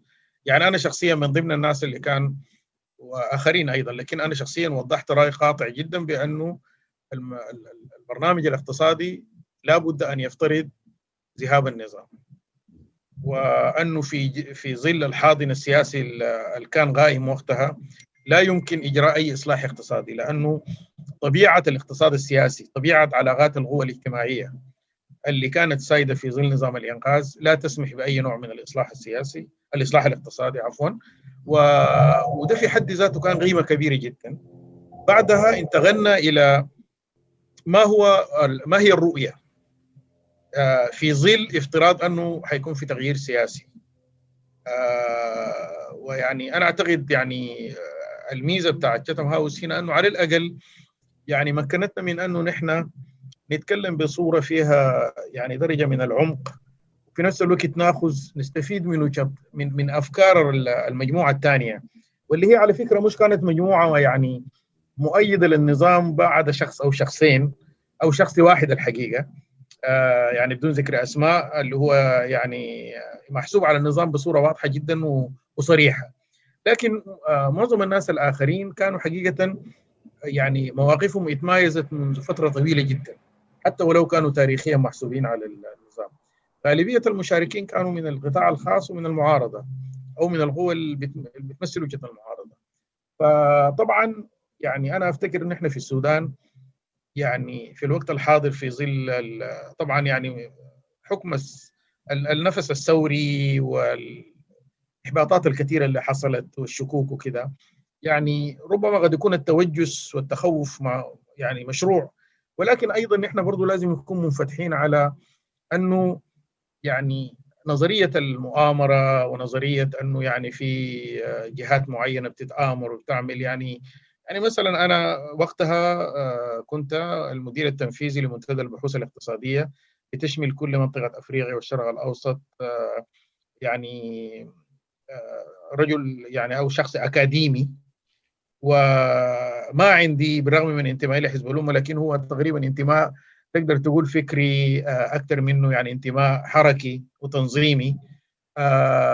ونفس الشيء يعني العدد من المشاركين الآخرين. ما عندنا يعني حقيقة يعني السبب يخلينا نحن مثلا ندخل في في عملية فيها نوع من الخطط السياسية العميقة من الباطن أو فيها تآمر أو فيها كده. لأنه أساسا حتى لو إحنا عايزين نعمل كده نحن ما مؤهلين للموضوع ده لأنه ما سياسيين محترفين حقيقة. ولا عندنا علاقات يعني سياسية يعني ممكن تأهلنا للموضوع ده. فأنا أفتكر أنه المساهمة بتاعت تشتم هاوس كانت مساهمة يعني يعني يعني أفتكر بناءة جدا. ومنسجمه مع مساهمات حصلت لتشتم هاوس في في حالات كثيرة يعني. يعني نعم. تقريبا يعني ده أنا ما أقدر أستطيع أقوله لك يعني من شكرا لا شكرا شكرا شكرا يا دكتور شكرا. طيب طيب آه آه واضح يا دكتور علاقتك مع بالشأن السوداني ما ما انعزلت يعني ما ما انقطعت. لكن أنا برضو عايز أسأل لأنه واحد من من الملاحظات اللي اتقالت عن الحكومة والمناصب العليا في الحكومة الانتقالية إنه في ناس جو خبراء أجانب أو مش أجانب خبراء جو من الخارج وما عندهم علاقة بالسودان أو انقطعت علاقتهم بالسودان وما عارفين. والحاجة دي في ناس بيقوموا في وزارة المالية بالذات بيستدلوا عليها بعدد من الأشياء.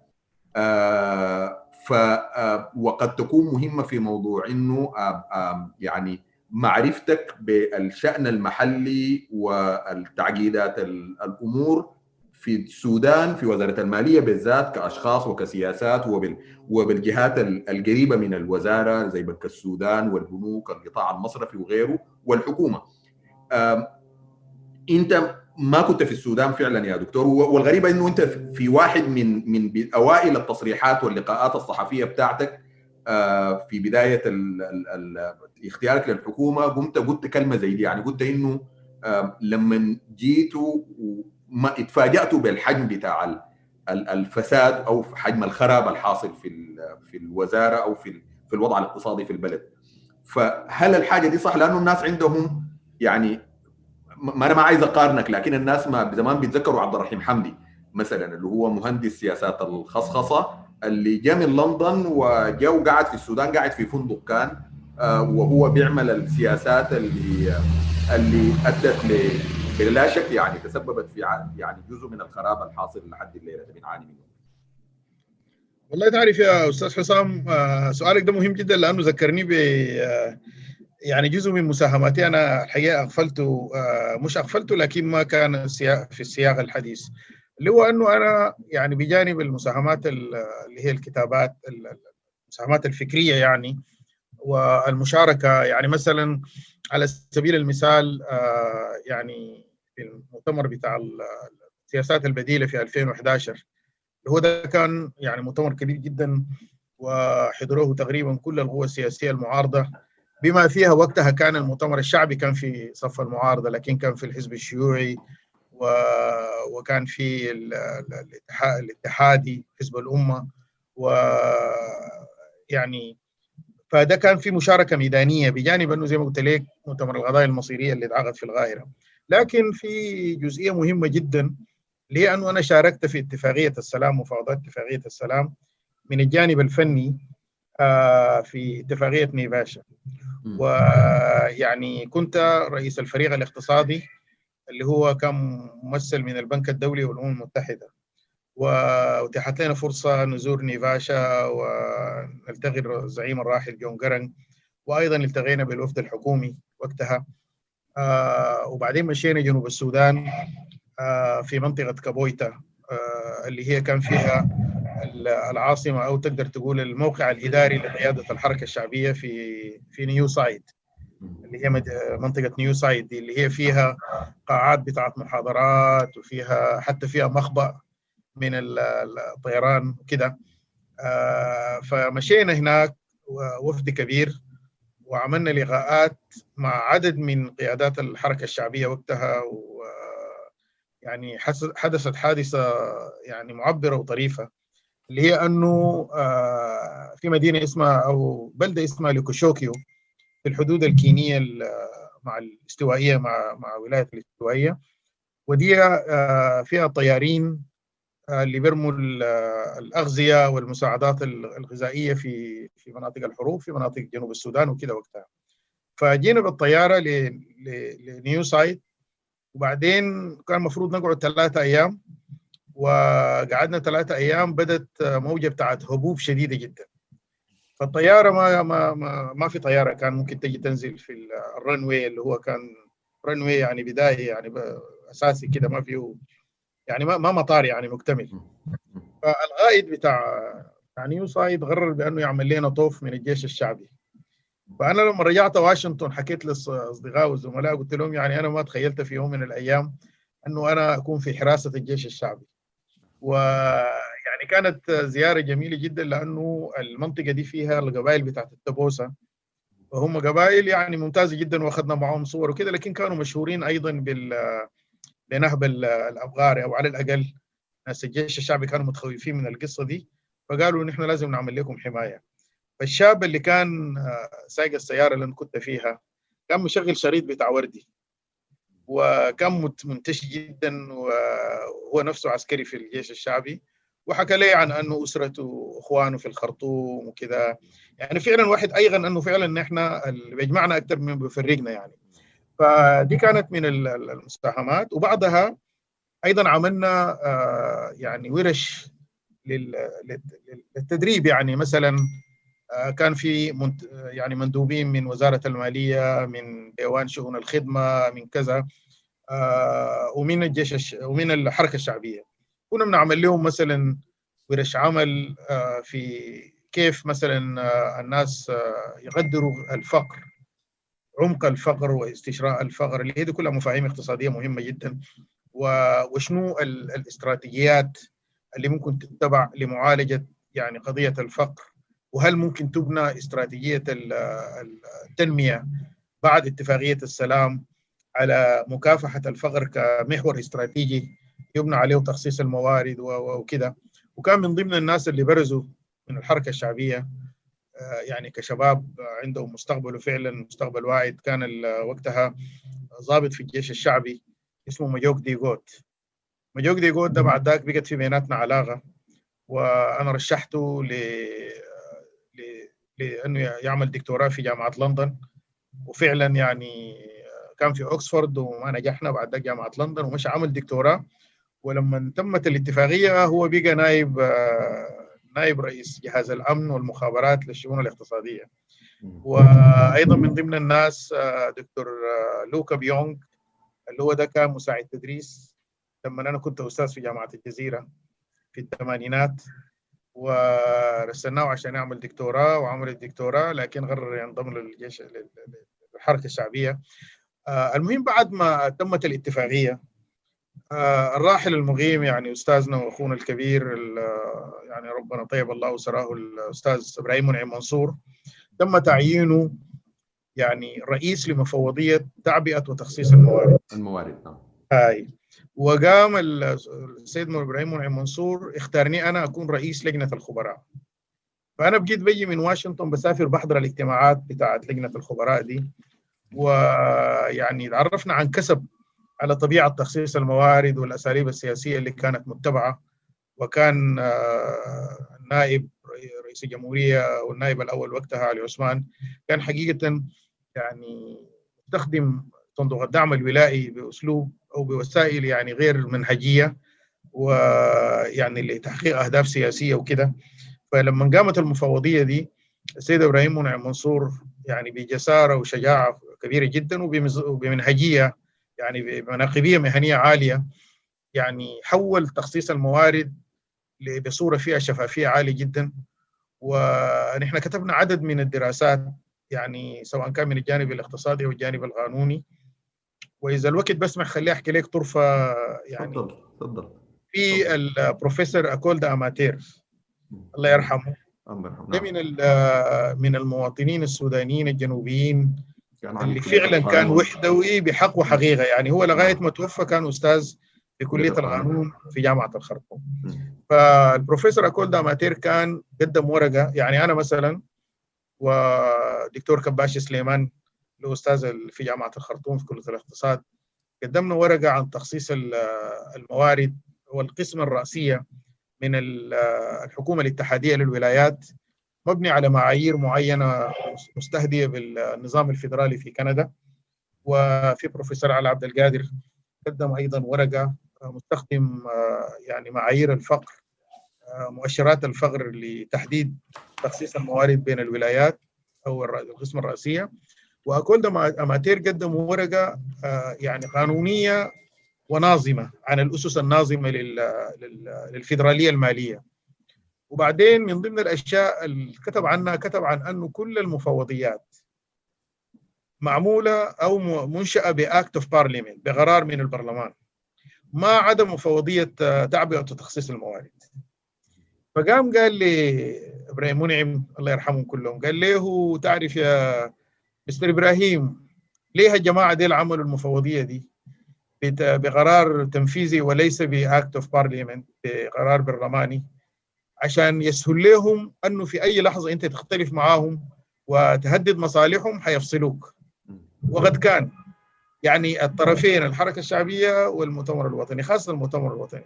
لما شعروا أنه منعم أصبح عقبة في مسألة يعني بالذات المؤتمر الوطني تحديد تخصيص الموارد وكده وبالذات علي عثمان يعني كان لعب دور يعني أنا أستطيع أصفه بأنه دور خبيث ودور يعني هدام جدا. في تغويض المفوضية دي وأدت في النهاية إلى إعفاء إبراهيم منعم منصور.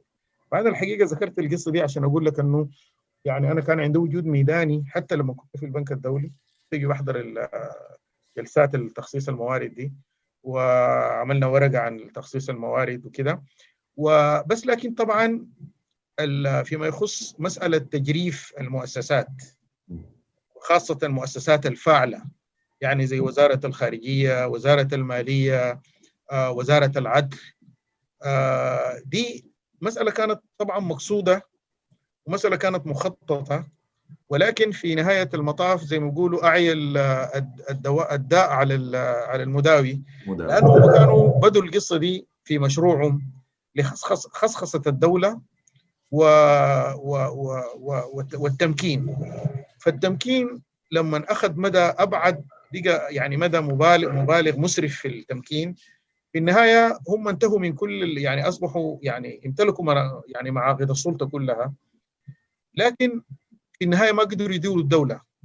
نحن الحقيقة يعني كل السودانيين حتى يعني اللي كانوا موجودين في السودان ما كانوا مدركين إلى انه وزارة وزارة نوعية زي وزارة المالية وزارة هامة جدا. ما كان في تدريب ما كان في تطوير للعمل. طريقة الأداء متخلفة جدا. وبعدين يعني طبعا يعني أنا أحيي منسوبي وزارة المالية. معظمهم يعني مجتهدين ومحاولين يطوروا نفسهم. لكن طبعا في النهاية لما الناس تكون معزولة من التطورات الحاصلة في العالم. يعني مثلا أنا بحكم العلاقات المتشابكة بتاعتي في المنطقة يعني يعني مثلا بعرف الحاصل في وزارة المالية الكينية. البنك المركزي الكيني. يعني المحافظ بتاع البنك المركزي الكيني السابق أنا كنت external examiner كنت ممتحن خارجي لرسالته بتاعت الدكتوراه وحضر دكتوراه في جامعة جوتنبرغ في في السويد. وال permanent هناك بيقول لها ال permanent secretary أو السكرتير الدائم للبنك اداره المالية الكينية. يعني ديل الرجل ده عمل ماجستير في هارفارد ماجستير متخصصة في في الاقتصاد والإدارة. ناس ديل يعني بيتابعوا الميزانية بتاعتهم وإنجازها بصورة علمية وفيها بيانات محكمة وعندهم نموذج للاقتصاد الكيني بعملوا محاكاة. وبشوفوا مثلا يعني الاهداف الأهداف ونسبة تحقيقها والحصل شنو وليه مثلا ما استطاعوا يحققوا أهداف للنمو معين أو مثلا للاستثمار أو مثلا للصادرات أو لكده. إحنا يعني للأسف مش بادين من الصفر. بادين ما دون الصفر.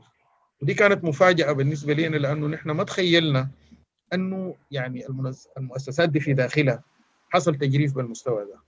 لكن ده ما بيعني أنه مثلا يعني في الفترة السابقة أنا شخصيا على الأقل ممكن أتكلم عن نفسي يعني كنت حاولت يعني وكنت موجود وكان عندي مساهمات حتى مؤسسية زي ما ذكرت في إطار في إطار اللجنة بتاعت أو المفوضية بتاعت تخصيص الموارد وكده. نعم. طيب يعني ده شرح وافي يا دكتور وشكرا لك وشكرا على يعني على برضو الذكرى الأحداث التاريخية دي المهمة دي يعني. طيب بعد ما تم التعيين يعني بقى واضح هنا بالنسبة لنا في فيما يتعلق بالحديث عن الفترة الأولى في الوزارة إنه يعني البرنامج يعني ما حصل نقاش للبرنامج مع مع مع قوى الحرية والتغيير اللي هي بعد كده حتكون لاعب مهم في في في في في الفترة الجاية يعني أو اللجنة الاقتصادية. لكن عايز أسألك عن بعد ما جيت استلمت الوزارة والتعيينات للمناصب العليا في وزارة المالية. حريتك كان في اختيار الناس والناس يعني يعني هو بسبب التجريف في الوزارة ده. لأنه برضه كان في كلام عن ال عن ال يعني لغط ممكن يكون في صح غلط إشاعات misinformation وكيلة وزارة المالية إنه لا هي زولة من يعني من النظام القديم الناس المدراء الإدارات. يعني فمنهجيتك في اختيار الناس في المناصب القيادية وحريتك في الموضوع ده. والله أنا أول شيء عملته كان يعني التغيت في منزل أحد الزملاء اللي هو في هنا يعني كان في الدفعة اللي قبلنا وكان وقتها من الناس اللي اشتغلوا مع السيد إبراهيم منعم منصور وكان في الاستثمار ويعني يعني المهم يعني يعني كان رتب اجتماع مع عدد من الزملاء في في اللي كانوا اشتغلوا في وزارة المالية. ويعني يعني التقيت مع عدد منهم وكان فيهم من ضمنهم الأخ مكي. والأخ مكي يعني كان هو يعني في التخطيط لفترة طويلة. وبعدين يعني داولنا في إمكانية أنه مثلا نتداول بعض نستعرض بعض الأسماء اللي ممكن يعني يشغلوا مواقع قياديه في الوزارة. وكلام عام بدون ما يكون في أي حديث محدد عن أشخاص معينين. و يعني مثلا مكي ده في النهاية أنا ذكرت اسمه لأنه في النهاية هو بقى وكيل وزارة وكيل التخطيط. آه ويعني أفتكر هو رجل عنده خبرة واسعة جدا وكان معي لغاية آخر المشوار. آه هناك مثلا الجانب بتاع المالية. يعني كان ناس الحرية والتغيير في الوزارة. أول حقيقه لجنة يعني قدمت نفسها على أساس إنها هي حرية وتغيير. تعرف في النهاية كان في عد... كان في نوع من الحقيقة يعني يعني عدم يعني في في في أقدر أقول في نوع من الاضطراب في أنه مين هو المتحدث باسم الحرية والتغيير أو كذا. فالمين في لجنة آه عرفت نفسها بها على أساس أنهم هم من الحرية والتغيير وبدينا نتكلم عن أشياء كثيرة في الوزارة وكذا ومن بينها قدموا آه يعني يعني اقتراحات بأسماء بسي فيز وكذا وكانت مسألة مرتبة وبناء عليها اخترنا شخصية معينة لكن هذه الشخصية يعني ما عمرت آه يعني لأسباب ما في داعي أنا أخوض فيها. وبعد ذاك وقع اختيارنا آه يعني على شخص شخصية أخرى اللي هي بقت وكيلة المالية آه وده تم بالتوافق مع يعني عدد من الناس بما فيهم رئيس الوزراء. وبالنسبة للاستثمار أيضا اخترنا آه شخصية اللي هي الآن هي الوزيرة المالية المكلفة لأنه كانت زميله في البنك الدولي وساهمت معي في الاجتماع السنوي بتاع هو البنك الدولي وصندوق النقد الدولي اللي كان تم في نفس الشهر بتاع التنصيب. آه وما داير أخوض في تفاصيل أخرى في الموضوع ده يعني ده كان في خلفية.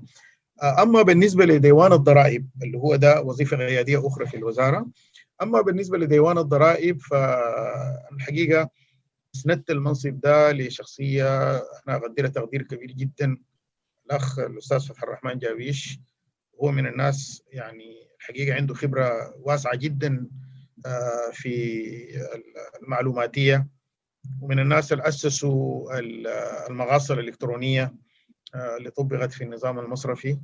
وشخص يعني مشهور بالصرامة يعني والانضباط وكده. وكان عنده رؤية يعني أنا أفتكر أنه كانت رؤية هامة جدا هي رغمنة ديوان الضرائب واعتماد نظام الإغرار توسيع يعني مأسسة نظام الإغرار الضريبي. ودي من الأشياء المهمة اللي أنا كنت أفتكر أنها كانت هامة. لكن للأسف الشديد أنا أعتقد وأنا بقول الكلام ده بكل صراحة أنا أعتقد أنه البرامج بتاعت الأخ فتح الرحمن يعني يعني تعارضت مع مصالح أخذت يعني اتمسهرت في تمسهر سياسي وغيره لكن في النهاية يعني في شكوك كبيره جدا في الأهداف النهائية بتاعت الاعتراضات اللي تمت على فتح الرحمن. آه من التعيينات الأخرى الهامة اللي هو المدير العام لديوان الحسابات القومية وده تم أيضا في الحالة دي بالذات بصورة مرتبة جدا مع يعني لجان الحرية والتغيير وكان في ترشيحات وعملنا يعني انترفيوز وكده وبناء عليها تم التعيين. أيضا في تعيين آخر كان خاص ببنك الزراعي وكان ده يعني في إلحاح للتعيين سريع لأنه الموسم الزراعي كان كان كان كان جاي على الأبواب. وفعلا عملنا انترفيوز وتم اختيار يعني شخصية أنا في رأيي موفقة شخصية يعني مقتدرة جدا وعندها خبرة واسعة وهو إلى الآن المدير العام للبنك الزراعي. آه لكن التحديات كبيرة طبعا. آه كان في التعيينات اللي المفروض تتم للبنوك آه خاصة البنوك يعني المتخصصة مثل البنك الصناعي وغيرها من يعني الصناعي وبنك الادخار أو بنك الأسرة. ولكن اللي حصل أنه قانون المصارف ورؤية الإخوة في بنك السودان الموضوع ده لازم يتم بصورة مرتبة أنه الحياة تتكون مجالس مش مجالس إدارات مجالس يعني مؤقتة إدارية. وبعدين المجالس الإدارية دي هي يعني يقدم لها ترشيحات. وأنه التعيين يتم بصورة غير مباشرة عن طريق الحصة في في البنوك. يعني مثلا البنك الصناعي وزارة المالية هي الممثل للحكومة اللي عندها الحصة الأكبر. وبالتالي مثلا يعني بالتشاور مع وزير الصناعة آه نقول للمندوبين بتاعنا في في المجالس الادارات لأنه الموضوع ده لسه إلى الآن للأسف ما زال يراوح مكانه وده موضوع ملح مفروض يتم بأسرع فرصة ممكنة موضوع إعادة هيكلة الجهاز المصرفي والإدارات بتاعته حاجة بالشكل ده. فتقريبا يعني طبعا أنا لابد أن أعترف بأنه يعني نحن كان واجب علينا نتخذ قرارات سريعة آه في وقت ما كان متاح لنا انه نعرف الناس كويس. وبالتالي ربما قد يكون أنا شخصيا بعترف انه ربما قد يكون منصب أو منصبين آه فيهم إشكالية من ناحية الشخصيات نفسها. ولكن يعني زي ما بقول المثل النية كانت هي الأساس. يعني النية فعلا كانت مبنية على أساس أنه نحن أنا شخصيا ما كنت بفكر في أنه ده شخص تجمعني بعلاقة أو كده. إنما دائما كنت بنظر للمعايير العامة. ولكن في بعض الأحيان شأن أي مجهود إنساني الإنسان بخطأ وبيصيب يعني. نعم. طيب طيب في في في يعني واضح إنه المراعاه التخصصية والخبرة هنا ده في الأسامي اللي أنت قلتها وفي المناصب اللي أنت قلتها دي. آم آم في في تعليق على على عدد من الناس اللي أنا عايز أسألك عنهم ويعني ومنهج في يعني في كلام عن مدير إدارة السلع الاستراتيجية مثلا. اللي هو إنه ناس ما عندهم ما عندهم خبرة في المجال ده وبعد كده جو في مناصب مهمة في في في الحكومة أو في الوزارة. السيد علي عسكوري اللي هو بقى مدير السلع الاستراتيجية.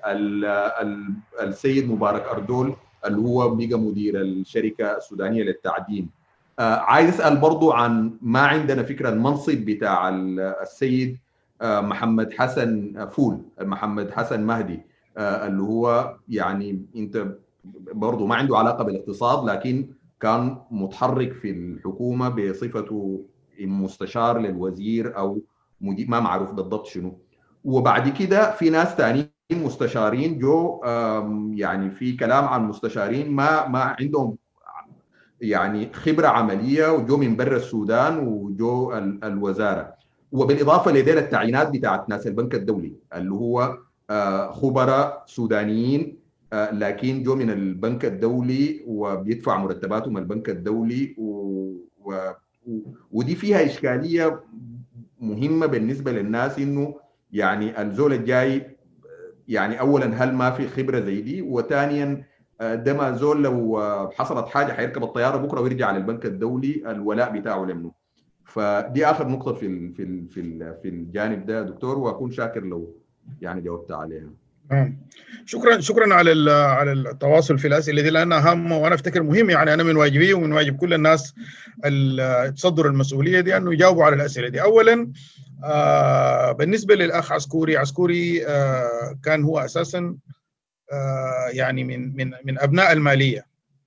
يعني عسكوري نفسه كان في المالية واشتغل فترة في المالية ويعني أنا لا أدري طبعا معروف عسكوري كان عنده نشاط سياسي كبير جدا وكان من من القادة في مسألة السدود وحقوق السكان المحليين وكذا.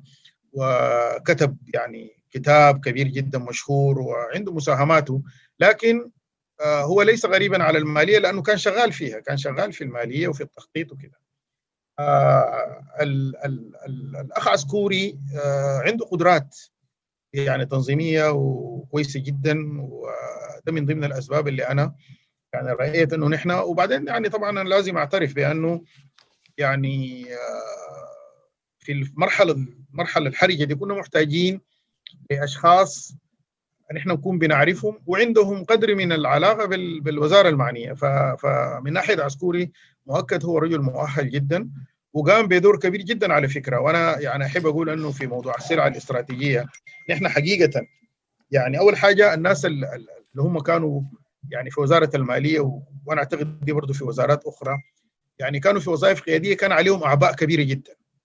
يعني مثلا في الأخ علاء محي الدين من الناس الكويسين جدا اللي كان ده عنده كان ماسك الملف ده لكن عنده ملفات أخرى. هو مسؤول من إدارة الدين وبالتالي كان لابد من انه نحن نوزع الشغل شوية حتى انه يكون في في أداء مثلا. أنا ذكرته على سبيل المثال لكن في أشخاص آخرين ممتازين جدا في المالية آه في آه يعني أسر إدريس كان من الناس اللي برضه ماسك ملفات كثيرة كان مسؤول من التعاون الدولي آه وفي يعني يعني مثلا سيدة كانت ماسكة الأستاذة نادية محمد عثمان كانت ماسكة المالية اللي هو الميزانية.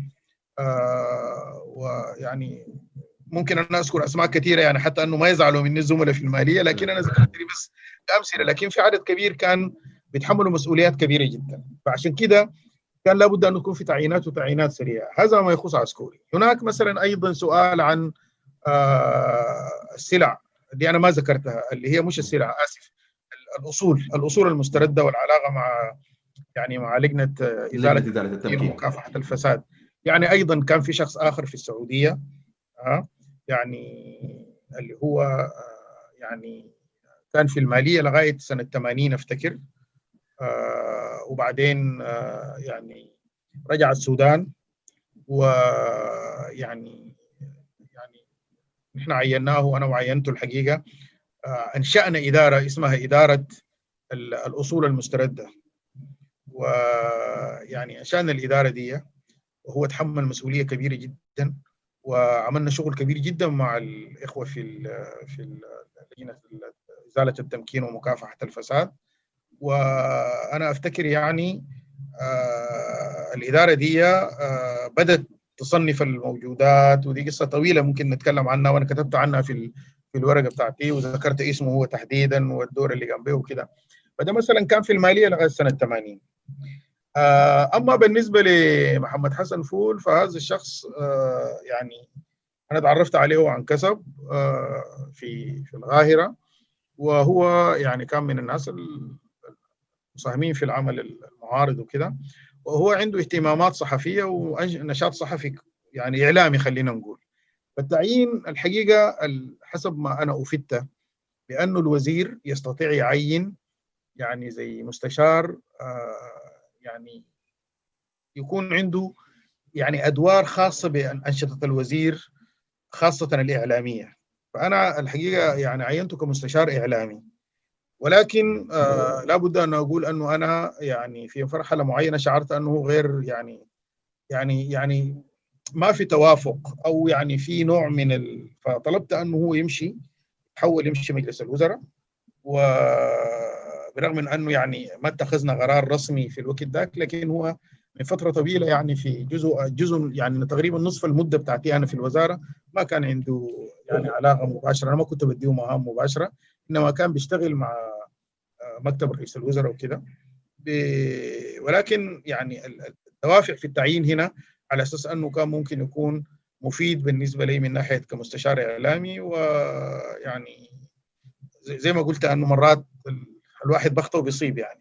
يعني مرات يعني اختيارات صحيحة مرات تكون اختيارات غير صحيحة. مش لأنه يعني الواحد عاوز يغمز في قناة شخص معين لكن العمل نفسه كان بيحتاج يعني يعني أنت محتاج لما تعمل مع شخص يكون في توافق ويكون في يعني حتى أنه يكون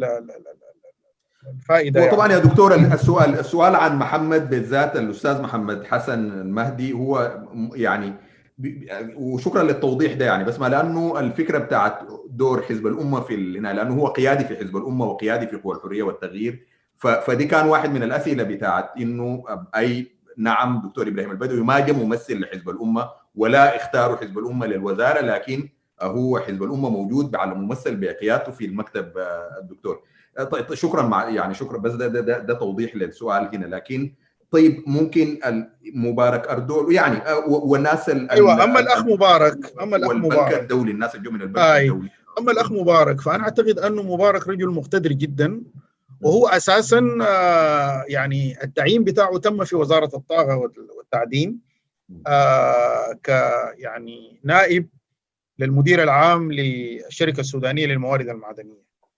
وحصلت إشكالات أفضت إلى انه المدير العام للشركة السودانية يعني يترك المنصب أو تغييل أو يطلب منه انه يعني يترك المنصب.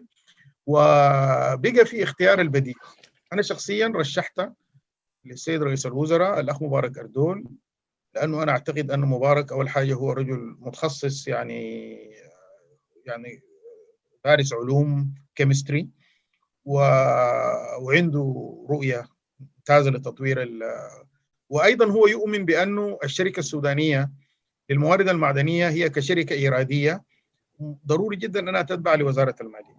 كان إحنا عندنا يعني خلينا نقول اختلاف في الآراء مع الإخوة في وزارة الطاقة والتعدين في أنه يعني وزارة المالية كنوع من ولاية وزارة المالية يجب انه كل الشركات الإيرادية أنها تتبع لوزارة المالية حتى ولو احتاجت لإستشارة فنية من الوزارات المعنية زي وزارة الطاقة. وأنا أفتكر الأداء بتاع السيد مبارك اردول أداء متميز جدا حتى أنا لما كنت في آخر الأيام يعني التحصيل بتاع الشركة ارتفع ويعني أنا يعني بالتفاهم معه عملنا أسس جديدة لمسألة الرسوم على الشركات وكده وساهمت في زيادة الإيرادات. آه في أيضا يعني الموضوع بتاع ثلاثة خبراء من البنك الدولي. ده موضوع مهم جدا لأنه حقيقة يعني ودي طبعا ما ما تغمز ابدا في قناه الإخوة والأخوات اللي في الوزارة وكده انه ما حصل تدريب في قضايا استراتيجية متعلقة مثلا بالاستثمارات مثلا قوانين الاستثمار مسائل فنية متخصصة جدا زي إعادة هيكلة المصارف مسألة الاستثمارات القطاع الخاص والعلاقات الدولية العلاقات الخارجيه مع المؤسسات الكبرى التمويلية وكده فمن حسن الصدف أنه في ثلاثة يعني خبراء يعني في وظائف رئيسية في البنك الدولي سودانيين وأنا طبعا كنت في البنك الدولي وتعاملت معاهم واشتغلت معاهم في بعض الأحيان وبعرفه جدا وبعرف قدراتهم. أنا طلبت من نائب رئيس البنك الدولي لأفريقيا هو رجل يعني ساهم مساهمة كبيرة جدا في دعم السودان السيد الدكتور حافظ غانم. حافظ غانم ده على فكرة هو اللي يعني كان القوة الرئيسية وراء المساهمة بتاعت البنك الدولي ل 400 مليون دولار لمشروع الإصلاح الاقتصادي وكده. فأنا طلبت منه أنه يعني البنك الدولي يعمل انتداب للخبراء الثلاثه دي آه وطلبت منه أيضا لأنه نحن لا نستطيع ندي هؤلاء الخبراء من مواردنا لأنه حتخلق إشكالية كبيرة جدا طبعا. وفي نفس الوقت يعني هم حيتركوا وظائفهم لفترة بتاعت ثلاثة سنوات وكده. فنجحنا في أنه البنك الدولي يعمل الانتداب ده ويتحمل كل الكلفة بتاعت الانتداب. بما فيها مرتباتهم وبما فيها يعني كل المخصصات الأخرى المرتبطة بانتدابهم. وده مكسب كبير جدا للسودان لأنه هؤلاء الإخوة يعني ناس سودانيين يتدفقوا وطنية ولا يغلوا وطنية عن أي مواطن سوداني موجود في السودان. بدليل أنهم هم يعني ما كان ناقصهم حاجة. ما كان ناقصهم حاجة يعني هم شخصيات يعني معتبرة من ناحية مهنية لكن يعني أنا بقول لك بكل أمانة ويعني أنه هذه الثورة العظيمة وهؤلاء الشباب اللي نحن شفناهم في الحراك السياسي ده الحراك الجماهيري ده وفي الثورة الشعبية العظيمة دي ونحن في بلاد المهجر حقيقة أحيت فينا روح يعني وطنية كبيرة جدا يمكن كان أصاب بعض الذبول والمواد شوية يعني كنتيجه للتطاول فترة نظام الإنغاز وأنه دب اليأس في نفوس بعضنا وكده فهؤلاء الناس شأنهم شأن الوزراء شأنهم شأن الناس اللي آه اللي اللي اللي انفعلوا مع الثورة.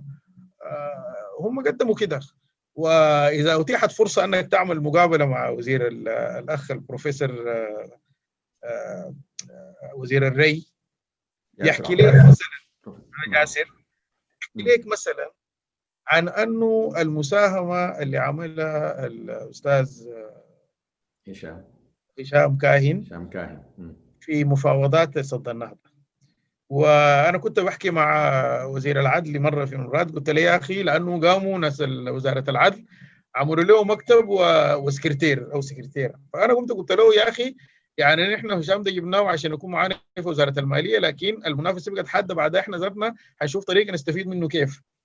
وده مثال بس. آه يعني الأخ الوليد عتباني آه خبير معروف جدا جدا في مسألة القطاع الخاص وتطوير وتنمية القطاع الخاص. وجاي من وين؟ أنت عارف جاي من هانوي. يعني هو كان في المكتب بتاع هانوي. والفيتنام تعتبر واحدة من هسه من الدول الناشئة اللي طبعا يعني مهم جدا أنا أقول إنه بيحكمها حزب شيوعي. ثاني أهم حزب شيوعي في العالم بعد الحزب الشيوعي الصيني. وهي من أكبر الشركاء للبنك الدولي على فكرة فيتنام. وهو جاي من فيتنام حتى يعني اتاخر جيته لأنه كان موضوع الكورونا ده حبسه شوية. فده رجل يعني عنده خبرات واسعة جدا وحتى كمان يعني من ضمن المهام اللي كان ماسكها موضوع المينا. وتطوير المينا وغيره من الأشياء. يعني فدين دير السودانيين عندهم خبرات واسعة جدا وما بكلفوا الدولة حاجة. ولا بخلقوا لنا أزمة في أنه نحن بنديهم مخصصات خاصة ولا بنعمل لهم أي شيء. بالعكس يعني أنا أفتكر أنه في أيضا ال ال الأخ مجدي امين اللي هو ده متخصص في القطاع المصرفي. ويعني في أيضا من الأشياء الاسماء اللي أنا لازم أذكرها اللي هو الأخ نادر ساتي. نادر ساتي ده يعني مهندس متخصص في في التقنيات المعلوماتية وعنده خبرة واسعة جدا وكان شغال في ال IBM وفي ال USAID آه برضه يعني هو جاي وشغال معانا في مشروع دعم الأسر. وده مشروع طبعا كبير جدا مشروع التحول الرقمي وكالة التحول الرقمي مشروع دعم الأسر. فأنا أعتقد أنه يعني آه نحن يعني مفروض نكون عندنا درجة شوية من من الوعي في مغاربة الأشياء بالشكل ده أن أساس أنه في النهاية أنت أخذ ال ال شوف الفرصة البديلة، الفرصة البديلة في أنك أنت إذا شخص زي ده ما عاوز يجي أنت معناه ما عندك أنت ما عندك بديل. يعني دي حقيقة بالمناسبة. يعني حتى اللغة الإنجليزية مشكلة. مش لأنه الناس يعني سيئة لكن الناس ما لاقين تدريب. دي معلومة. طيب دكتور أنا أنا ما عايز أرد عليك بس في الحتة دي لأنه يعني نحن تعاملنا مع بعض أو عارفين يعني الناس ديل بعضهم. هم عندهم المشكلة الثانية بتاعت انهم ما بيعرفوا يتعاملوا مع السودان. يعني ال ال ال ال وبدون أسماء بدون يعني تخصيص لأسماء يعني المجهود بتاعه هشام كاهن واضح إنه الناس يعني كلامك عن كلام بروفيسور ياسر عباس والكلام الثاني عن عن يعني دوره في مفاوضات سد النهضة. مشكور يعني. في عدد من الأسماء الثانية دي معزولين كانوا أو منقطعين من السودان لدرجة إنه ما بيعرفوا يتخاطبوا مع السودانيين العاديين سواء الناس الشغالين في في الوزارة أو في في في الحاجات الثانية. واللي هو برضه بيكون إنه طيب الفائده شنو إذا نحن حنجيب زول لأنه سوداني لكن هو سوداني وأنا بتكلم مش عن اللغة اللغة بتاعت المخاطبة. لكن ال ال ال الإلمام بالواقع السوداني هو وال والتحرك فيه يعني ب يعني بما يعني خلينا نحن نقول إنه الزول ده اللي هو ماهيته اللي بيدفعها البنك الدولي دي ممكن تدرب ولا تعين أكثر من 20 سوداني ثاني ممكن تكون عندهم إمكانيات واعدة لو لو قعدت شوية يعني أو وبعدين ارتباط الناس دي بالبنك الدولي وارتباطهم بالخارج اللي هو ممكن لو جات حصلت حاجة زي الكورونا دي الناس دي ممكن يكون معظم الوقت بتاع الكورونا قضوه برا السودان يعني. لا أنا ما تكلمت عن الكورونا يا أستاذ حسام هو كان قبل ما يجي السودان يعني. لا ما أنا ما ما بتكلم عن شنو؟ أنا أنا بتكلم يعني أنا يعني آه يعني يعني أنا بقصد أنا بقصد مش لأنه هو كان في السودان ولأنه جات الكورونا وقام لا لا أنا أيوه أنا ما قصد الوليد أيوه آه أنا هو أنا كان آه. خارج كان خارج السودان قبل ما يجي. بعدين يا أخي الناس دي ما سياسيين. الناس دي الفنيين عندهم أهداف معينة يعملوها. ويعني مثلا المسألة بتاعت إعادة هيكلة الجهاز المصرفي. ده موضوع معقد جدا ومتخصص يعني يعني متخصص يعني متخصص. أو الشخص متخصص. نفس الشيء الموضوع بتاع يعني ال ال ال ال BOT مثلا كيف أنك ت construct يعني تبني contract وتغيم ال contract وتشوف يعني بعدين ال business model بتاع أنك انت تطور مينا أو تطور مطار حديث أو كده. يعني ده يعني مواضيع متخصص. بعدين يعني بصراحة أنا أفتكر إنه ال ال الكلام ده كلام يعني الناس اللي بتبنوا الرؤية دي صراحة يعني دي رؤية منغلقة جدا للأسف. وغير مفيدة وإنت موجود في أمريكا وأنا كنت عايش في أمريكا فترة طويلة وإنت عارف يعني حصل مثلا في غانا لما حصل التحول التنموي في غانا انه الغانيين اللي موجودين في في أمريكا في الساحل الشرقي معظمهم رجعوا وعملوا شركات ودخلوا في الحكومة وكده. الهنود يعني مثلا محافظ البنك المركزي الهندي هو يعني لغاية قبل ما يمشي يبقى محافظ كان ال chief economist بتاع ال IMF يعني حتى المنظمات دي نفسها البنك الدولي وال IMF وغيرها حصل فيها تطور كبير جدا. يعني يعني يعني أنا ما بفتكر أنه مثلا الحزب الشيوعي الصيني أو الحزب الشيوعي الفيتنامي أقل حرصا على العدالة الاجتماعية وعلى المبادرة الوطنية والمبادئ الوطنية من الأحزاب اللي عندنا في السودان أو الناس اللي المجموعات اللي في السودان اللي بيتكلموا عن امتلاك المبادرة الوطنية وكذا. الموضوع بتاع إنه مشروع البنك الدولي مشروع ال IMF ومش عارف شنو ده طبعا ده يعني ده عفى عليه الزمن لأنه حتى المعسكر الاشتراكي الحقيقي اللي هسه بيقود بيقود ما تبقى من الاشتراكية في العالم. يعني نفض القصة دي وبقت يعني خلاها وراه يعني بقت بقت من الماضي. ليه؟ لأنه ال ال ال الكل اتطور. يعني مثلا يعني معلش الحديث ذو شجون في البروفيسور جوزيف ستيغليتس حايز على جائزه نوبل في 2008 بروفيسور جوزيف ستيغليتس ده آه لما حصلت الأزمة الآسيوية في في 94 أقصد في 97 آه هو كان مشى في جولة في الدول الآسيوية وقام قال لهم إنتوا آه ما تسمعوا الكلام بتاع وزارة الخزانة الأمريكية ده وناس ال IMF وكده أنتوا دول نامية. خلوا سعر الصرف بتاعكم ده يبقى جزء من المنظومة بتاعت سياساتكم لتطوير لتطوير الصادرات. ما تقولوا إنه والله نحن لازم نخلي نثبت سعر الصرف بتاع اليوان ولا بتاع الرينجيت ولا كده عشان الاستقرار الاقتصادي العالمي. الدول دي نفسها كان عملت كده. لغاية ما تطورت الدول الغربية دي وبعدين الاقتصاد اتطور وبقت عندها إنتاجية عالية وصناعة متطورة وكده والعملة بتاعتها بقت قوية. فالحزب الشيوعي الفيتنامي دعاه بعد بسنة ولا سنتين ما عارف لأنه يقدم الخطبة الرئيسية في المؤتمر السنوي بتاعهم بتاع الحزب الشيوعي الفيتنامي. وهو وقتها كان بقى chief economist بتاع البنك الدولي. فيعني أنا داير أقول إنه آه يعني نحن المسألة بتاعت إنه والله يعني ديل جايين من البنك الدولي وإذا هم ما جو كان ممكن يكون البديل إنه تدريب. لا ما في تعارض بين الاثنين بالعكس. يعني في واقع الأمر في واقع الأمر نحن آه يعني برنامج التدريب آه طلبناه بالنسبة للسياسة المالية وبالنسبة للسياسة النقدية ممكن تسأل المحافظ بتاع بنك السودان. يعني في انفتاح كامل من المنظمات دي على تدريب المنسوبين وكذا لكن لما يكون انت عندك سودانيين سودانيين يعني سودانيين من الخبراء اللي يشار لهم بالبيان. بالعكس يعني أنا شخصيا مفتكر إنه والله أنا قابلهم بالأحضان لأنه ممكن يساهموا مساهمة كبيرة وهم فعلا قاعدين يساهموا مساهمة كبيرة يعني. بعدين إذا ربنا فتح عليهم أنه بصرفوا بالدولار وعندهم مرتبات عالية وعندهم بيوت في واشنطن يعني دي الأرزاق من عند الله بيقسمها للناس يعني. ما, ما طيب طيب نحن نحن ما تكلمنا لسه عن موضوع يعني كان الموضوع بتاع البنك الدولي مش ال ال ال السياسات لأنه والكلام عن جوزيف ستيغليتس ده حيجي لما نجي نتكلم عن ما يسمى بروشتة البنك الدولي والبرنامج.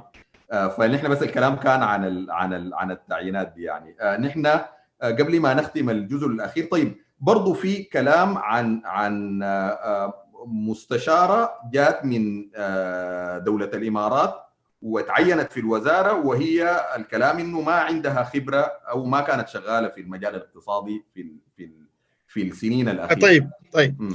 هذه المست... هذه هذه الشخصية هي زميلة دراسة حقيقة م.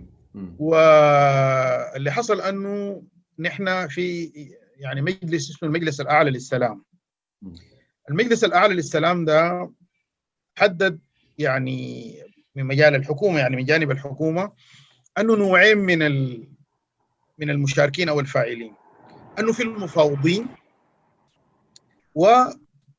والاشخاص اللي ممكن يقدموا آه يعني دعم بتوفير البيانات وتوفير الأدبيات اللي ممكن تساعد المفاوضين. وكان في آه اللي هي وكيلة وزارة المالية الحالية الأستاذة آمنة بكر كانت هي من الشخصيات دي يعني من الناس اللي كانوا آه يعني بيقدموا الاستشارة والدعم وكده وأشياء زي الشكل ده. وقتها هي كانت آه ما يعني كانت زمان في المالية ومشت للحكم الولائي. وكانت في مرحلة معينة ما كان عندها وظيفة يعني ما كان عندها وظيفة. كان خدناها عشان تلعب الدور ده. بعد ذاك وقع اختيارنا عليه عشان تكون وكيلة المالية. فكنا بنبحث عن آه يعني شخصية بديلة آه في اللي هي الهسي يعني مديرة الميزانية اللي خلفت الأستاذة نادية محمد عثمان آه كانت برضو معاها هناك موجودة في التفاوض في جوبا. وكان أخذوا فترة طويلة هناك على أساس إنه يرجعوا. ويشوف ناس يعني يدعموا المجموعة بتاعت المفاوضين. الأستاذة دي آه يعني كان جات وقدمت طلب على أساس انها هي عايزة تلعب الدور ده مش دور المفاوض. الدور بتاع انه تقدم يعني دعم يعني فني فيما يخص مثلا البيانات فيما يخص يعني بالشكل ده. يعني تقدر تقول ما يشبه الدور بتاع المساعد باحث research assistance أو حاجة زي دي. وأنا قمت الحقيقة كتبت للاخ البروفيسور سليمان الديبيلو. اللي هو ال ال الأمين العام لل أيوه مفوض السلام مفوض مفوض السلام أي مفوض السلام. بأنه الأستاذة دي عندها رغبة أنه تساهم في المشروع ده وكده. كويس؟ فهم شافوا يعني غيموا الوضع وقاموا قالوا والله نحن صرفنا النظر عن المسألة دي لأنه أول حاجة ما عندنا ميزانية عشان نوظف ناس في المجال ده. وبالتالي ال ال يعني التعيين ما تم. صراحة هو طبعا واحدة برضو من الأشياء الموصفه أنه يعني الأوراق الرسمية اللي اللي بتكون يعني في إطار التداول وكذا لأنه بتطلع وبيبنوا عليها قصص فما تم تعيين وما صرفت أي مرتب من وزارة المالية. هي في النهاية قررت أنه هي دايرة تقعد تشتغل مع مع بعض الزملاء في الإدارة بتاعت التنمية في إدارة السياسات.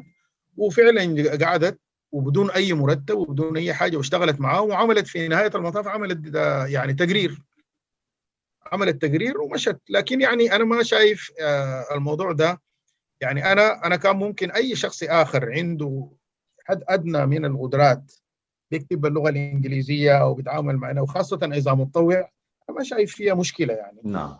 لكن للأسف طبعا يعني الجو بتاعنا يعني للأسف فيه يعني يعني يعني في في في اهتمام بال بالسبين يعني أنك تدور الإشاعات وتبني عليها قصص لكن هي لا أخذت مرتب ولا أخذت وظيفة رسمية. وكان نعم. ممكن تحدث دي إذا ناس المفوضيه وافق وافق. نعم.